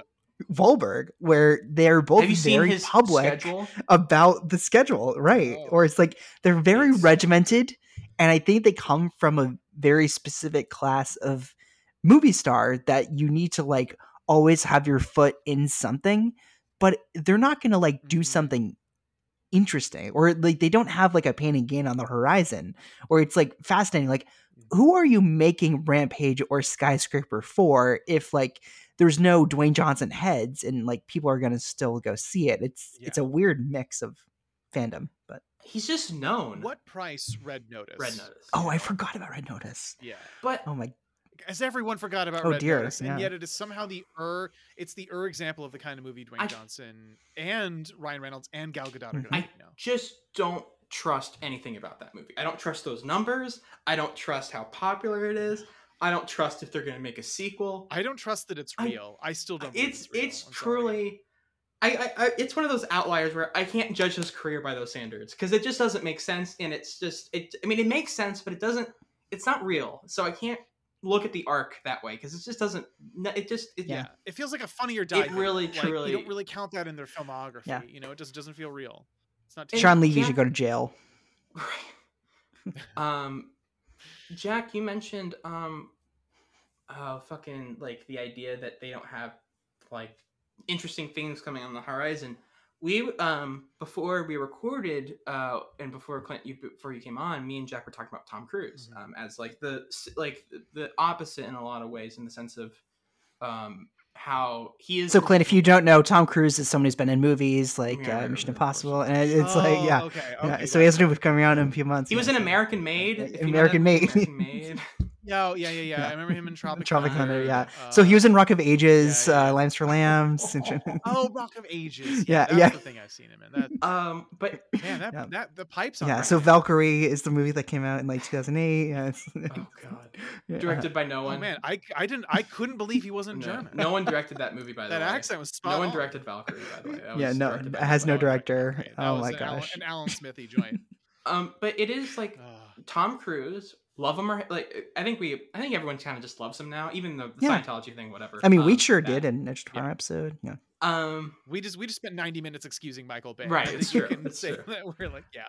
I, and he is committed to the movies, not his brand, to the movies. And I think there's a very key difference between like Wahlberg and Rock. They're committed to their brand. They're not committed to the movies. Um, Mhm.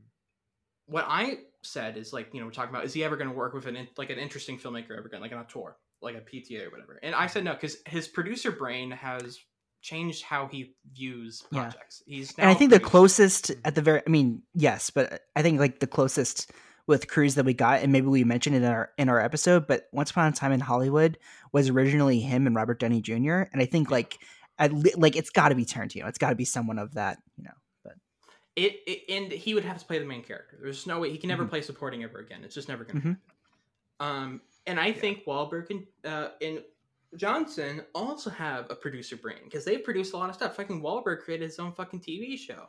Um, that was like the height of culture at one point. They, it's like movie stars now. They can't. They have to be producers. They can't just be movie stars anymore. I mean, maybe DiCaprio. And they have to be brands too. They have to have a certain sort of uh, thing associated with them. They don't really have the room to branch out and experiment. That's for characters. and also it's like although I will say, I think there's this there's an element to it. There's an argument for people like Joseph Joseph Kosinski Mhm. and even Chris Right. McQuarrie to be auteurs and assists. yes. Um, I think I think it's because I think they are perfectly attuned creative partners. Doug Liman also. because he does. But they have to be partners. Doug Liman. They can't be directors. They have Yeah. to be partners. Yeah, they are collaborators with Tom Exactly. Cruise. Um, but I yeah, but I do think there is a sense, especially with Kosinski, where like I'm trying to pitch a piece. Um, and maybe it would be great to get to interview Kosinski about um, his architectural background because I really think that like his movies feel like they were directed by architects because there's such an emphasis on production design and on architecture and and and aesthetic and I think there's something really intriguing about that. Even his like firefighter movie, which is like the most organic setting he's ever had a movie in. Uh, I think that's interesting. So having him pair with Tom Cruise again, um, I think is very interesting because there's something very clinical and distanced and cold about a lot of his stuff. And I wonder if that's like that level of distance appeals to Cruise for sure. Um, I did want to mention though, I think the that Dwayne Johnson, the fact that we talk about his brand, it's like he needs like the Instagram presence as well as like killing it at the box office, where it's like that solidifies him with like a large popular crowd now. And he needs, and it's like Yeah. similar with like his co-star in Red Notice, Ry- Ryan Reynolds, where it's like you need to like promote gin in order to like have all quadrants. And I, I suppose like celebrity endorsements are nothing new, of course. doesn't he own but like a cell phone? yeah, yeah, yeah, something but I- now, Ryan Reynolds. it's Yeah. sort of like shifts now that it's like very specific. Um, I kind Yeah, of feel like anyway. George Clooney might have started it. I mean, oh, this that's good. I- era, Yeah. maybe because his producing background plus his like coffee and gin, or like, was it yeah. vodka or gin? I don't know. Clooney? Yeah. I think it's Nespresso Yeah, that he promoted. But No, and he also I think Orson Welles started it with his wines, uh, with his Oh my God. delicious wines. the Orson Welles Oh, Winery what was the pipeline. yes, The Orson Welles Winery to Ryan Reynolds Frozen gin peas, pipeline. Uh, all that green penis. do you have Do you have a good Orson Welles in your pocket? No, uh, not on me. But, no, uh, I don't. No. He, he wouldn't fit. He really Uh, wouldn't. No, that's, that's me. Yeah. No. Uh, Let's Yeah. get to let's get to. Okay, let's get to to- favorite okay. scene. Anybody have yeah, or unless anybody has I any other I ha- notes. Anything I, written no, I. I'm, I've, oh, oh, Okay, actually, we're no. I have to point something out. Okay. Okay. uh, I have found maybe the craziest factoid I've ever found about any movie I've ever researched. Please. Yeah. The private investigator that is played by Ed uh, Harris Ed His Dubois, name I is think is Ed- the character name. Yeah. Ed Dubois. That's how Jeff Goldblum says Ed Harris. uh, Ed Dubois the third. That is the private investigator. Yeah. In 2012, he released a single on iTunes titled gosh. Pain and Gain Retribution Song, which he wrote and recorded.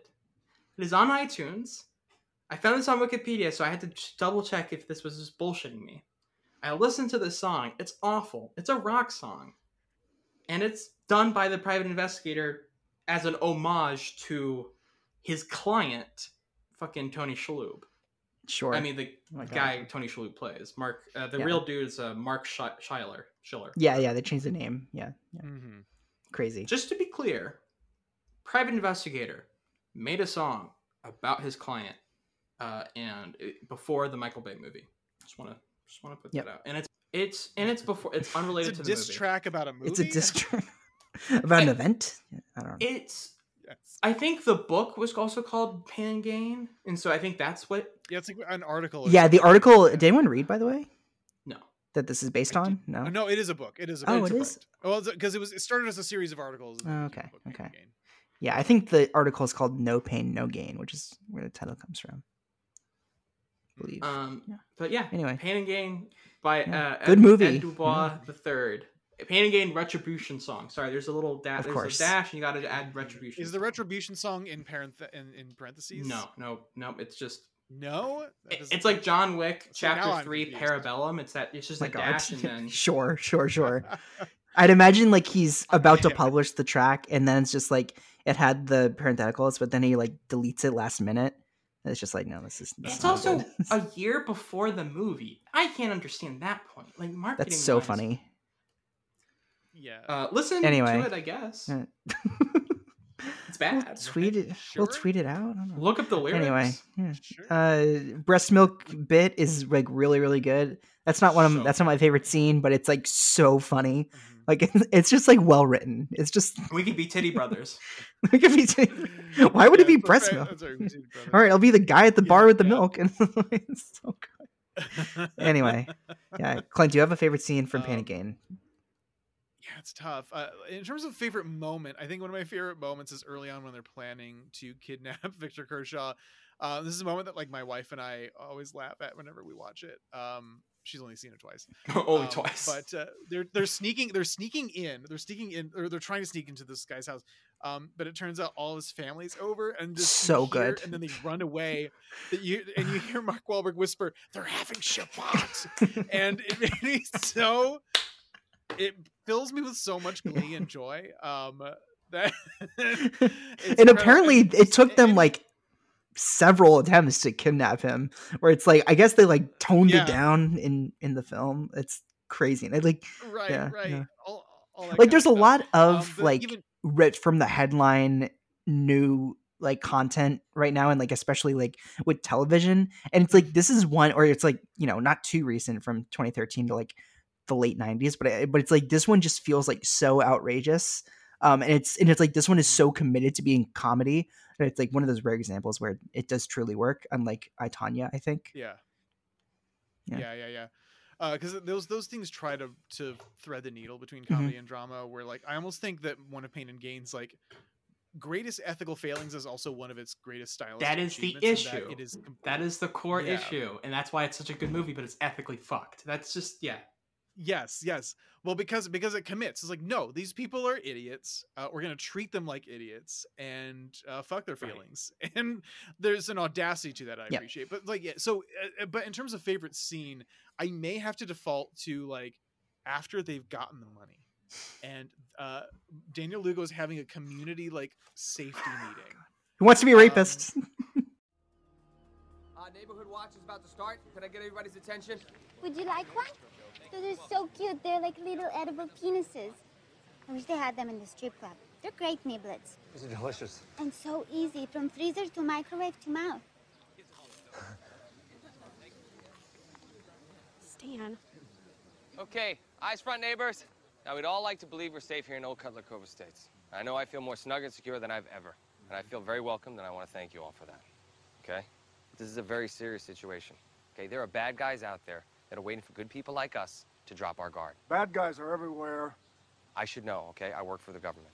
I've been to prison, and it sucks. So this first meeting of the Neighborhood Watch, Peter, Dick, and I will demonstrate a few ways we can keep ourselves safe. My pal, Dick, Yeah, works with me the government, will now hand out your preparedness packs. right. That means we have to hand out the preparedness packs. Thank Yeah, you. Right away. Yes, In sir. our own corner of the American dream, safety requires vigilance. Okay, look at our chart here. Number one thing of vigilance, equal safety. Number two, recognizing. Oh, baby. That's the one. Yeah. Okay, first thing, recognizing a potential attacker. Sorry about that. There it is. Peter? Safety pack. Each family gets a pack. Each pack has pepper spray and a taser. Ladies, these things work. You can zap a guy's balls off with one hit, all right? Okay, the lovely Serena here is gonna be the victim. Who wants to volunteer to be a rapist? Sure. Right here. Can you pick me? Can you pick me? Can you pick me? Can you pick me? We're only picking one, guys. This is not a gang rape, okay? You sit down. We'll take Brad. Yes. My favorite neighbor. He picked me. He picked, picked me. He picked me. Hi, I'm Brad. You touch her, I'll fuck you up. It was Hey, nice meeting you. Mm-hmm. Dick, there's only a simulation, okay? Calm it down. Well, that's what I do in this situation. I'll fuck him up. Paul, now. I, I had to grab her ass. Okay, I was I was I was You the rapist. I'm just, it's role playing. Who wants to be? Yeah, yeah. It, where it, that feels like Michael Bay's id laid bare, where he's like, "This is what I think of America." Right. Um, and, and just like this, the unearned. if you're uh, not a member of the military, you are these guys. or, or- you are these schmucks, Schmucks, and like all those, and like every every scene that Tony Shalhoub and Dwayne Johnson share Oh my. God, yeah. Uh, when when there's this incredible like Dwayne Johnson parlaying this incredible mixture of of uh, charm and He's such a good actor. Why is he It's so doing this shit? I know I'm he's sorry. so good in It's- this. pays more. It pays more, and there's even like uh, so many of the scenes are fantastic. Like the scene where they're getting the weapons and Oh they uh, they ply the trust of the gun shop owner by making up like making up that they're fans of like this Christian rock Yeah. band, and it plays like a Thirty Rock It's so gag. funny. Like Tase it's me! Well, Tase me! Hit me! and- Hit me! Tase me. I think that's a good transition It's so because the gun shop scene is my favorite scene. Um, It's so great. eh, eh, And flawless, that guy who flawless. would later go on to do be the scientist in Barb and Star. Oh, I Um, knew I'd recognize that guy. Yes, yes, yes. Yeah. Oh, the guy who invents the mosquito beautiful Barb and Star. Yeah, yeah. yeah, yeah, yeah. This, ah, there's so many great. Sorry, gentlemen. Police use only. Tampa PD, brother. It's okay. In that case, I need to see badges.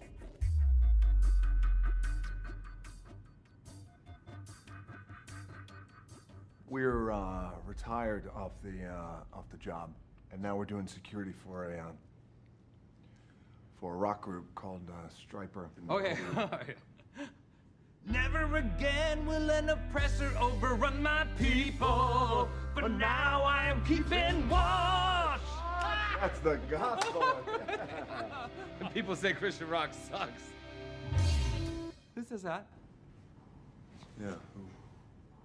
Nobody. I mean, well, fucking assholes do. Uh, oh. You know, I, uh, I actually thought that Stryper broke up. They're actually having a reunion tour in in, in Jerusalem. Ooh. And they need extra security. Look, uh, we, we wish we didn't have to go there, but uh, but as you know, it's not the world we live in now, brother. So true. Hmm?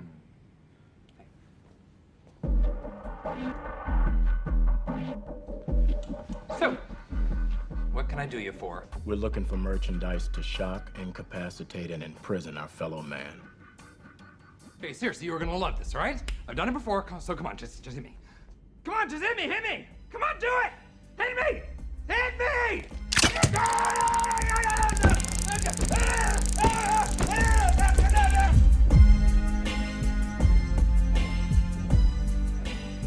That moment, I knew I assembled the right crew. Little scene. My favorite scene Um, is Please. when Dwayne the Rock Johnson wearing I can only describe to be as like a pimp suit, maybe like just like this very like teal blue has a cane. very Miami Vice supporting guest star. exactly. suit. He his whole plan is to wait until the dudes with the bags come up near him. He uses the cane, hits them, and steals them and runs away while they shoot at him. Yeah. when, when he hits the guy with the bag, it's so good. Like it's so unnatural. And he Yeah. runs And when he when he is he runs into the barber Oh, shop yeah. and he's like, "Yeah, I just need a, I just need a quick cut." And he's sweating so profusely, and then he opens it. and he's coked out of his mind Oh. too. Like, by the time he gets to Daniel Lugo, and like he's just like trying to gasp out sentences while sniffing. He's like, holding the oh, toe. man, it's he goes, a, a masterclass in comic mania. Like he goes into the he's diner. like a Tim Robinson. He goes into the diner. He hides behind a table, and the police just start shooting as much as they possibly can. It cuts to an extreme close up of the gun. Uh, kind of, it reminds me of Yeah. there's some shots in ambulance that's like that, like it's like a PO, like a first person shooter or some shit. Yeah. And they just unload an insane amount of clips, and he just runs away. And it's Oh my god. It's the funniest. I think it's also really well directed. It's super dynamic. It ha- it's cutting at all the right moments. It's Mm-hmm. super energetic. It also just it, again it plays with the hysteria and the manicness of it all. I think this It's is obvious, but funny. it's also worth pointing out this never happened.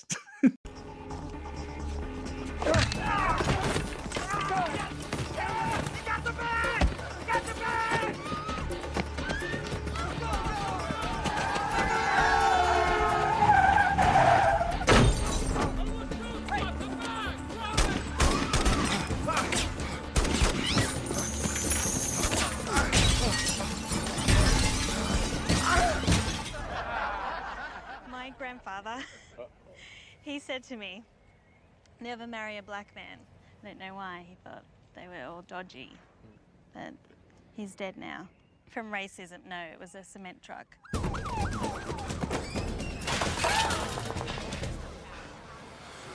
Hello. Is the haircut line here? I just need a little trim. Oh, shit.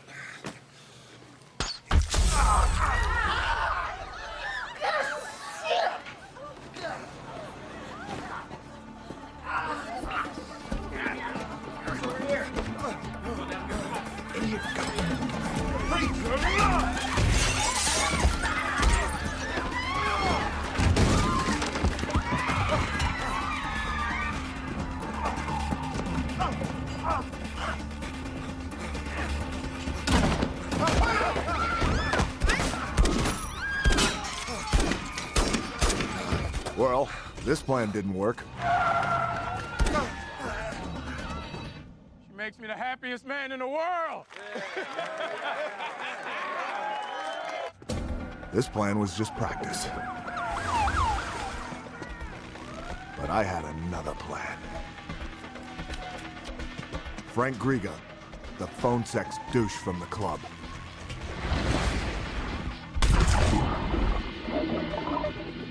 It wouldn't be as easy as a bank. But as it turns out, a bank wasn't all that easy.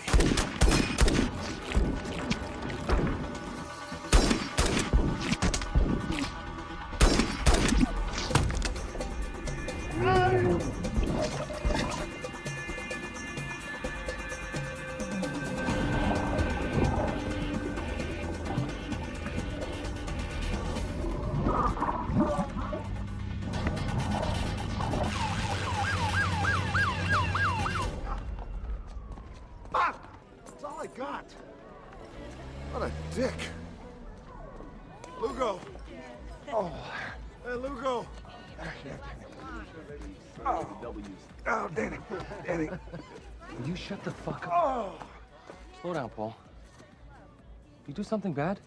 Maybe a little. You're all fucked. No, It's all that's the Patrick thing. Haver, the That- story. It's completely made up, and that's also why I love it because Michael was like, "All right, there needs to be, we need some more yeah, action." we, we need come on, need come on, let's spice it up yeah. here. Yeah. We need a reason to do another Sure, heist. yeah. We need- Yeah, they need more no money. They've spent because like yeah, because Paul spent it all and he needs Yeah. No one lost a toe. I also want to be clear in that no one lost a toe. He just thought that was a fun choice to make. Yeah. right because He's like, he what if he is loses um a toe because and they lose a toe? Michael Bay is uh, a the dog at 13 year the old, right? yeah. So Oh my god. the Oh, moment with the dog, I'm like, all right, Michael, you can't fool me. That, wasn't, that didn't happen. Fantastic. You can sell me on a lot of things, but the dog with the toe thing did not happen. oh my god.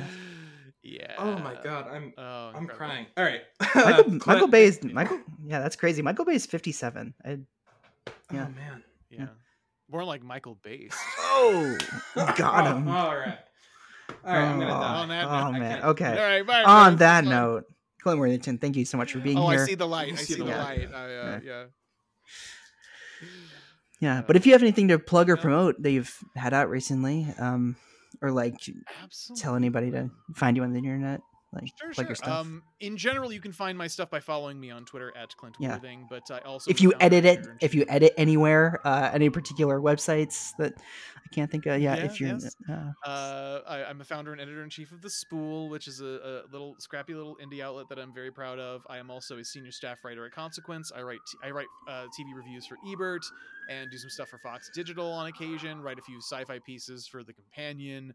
Uh, a bunch of other places. Um, I also run a I also run the podcast Travolta Cage with Nathan Rabin, where we're going through the filmographies of John Travolta and Nicolas Cage in chronological order.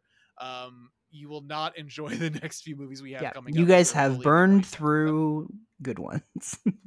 yeah. yes, we have we have destroyed all of our goodwill. Um, and then I also run a composer interview podcast called Right on Cue for the Spool, where every every week or so I talk to a different composer, and usually sometimes if they're nice, they give me uh, track commentaries for Oh, stuff. wow. I just talked to the composer for Moon Knight, and I talked also to one of the members of Son Lux for Everything Everywhere All at Once. Uh, really interesting insights there. And uh, yeah, a lot of really great stuff. Um, that's basically all I can think of because I just do too many things and I'm very tired. But um, please uh, support me. Oh, in terms of great stuff I've I've done recently, I poured an entire week of my life into watching every post taken Liam Neeson action film and ranking ranking them for consequence. Um, God bless. yeah, yeah. It, well, it was it was so fun because like uh, it was in it was in celebration of Memory, a movie that is so bad I placed it worse than Blacklight, a movie that I, that I chose not to watch for the list. God.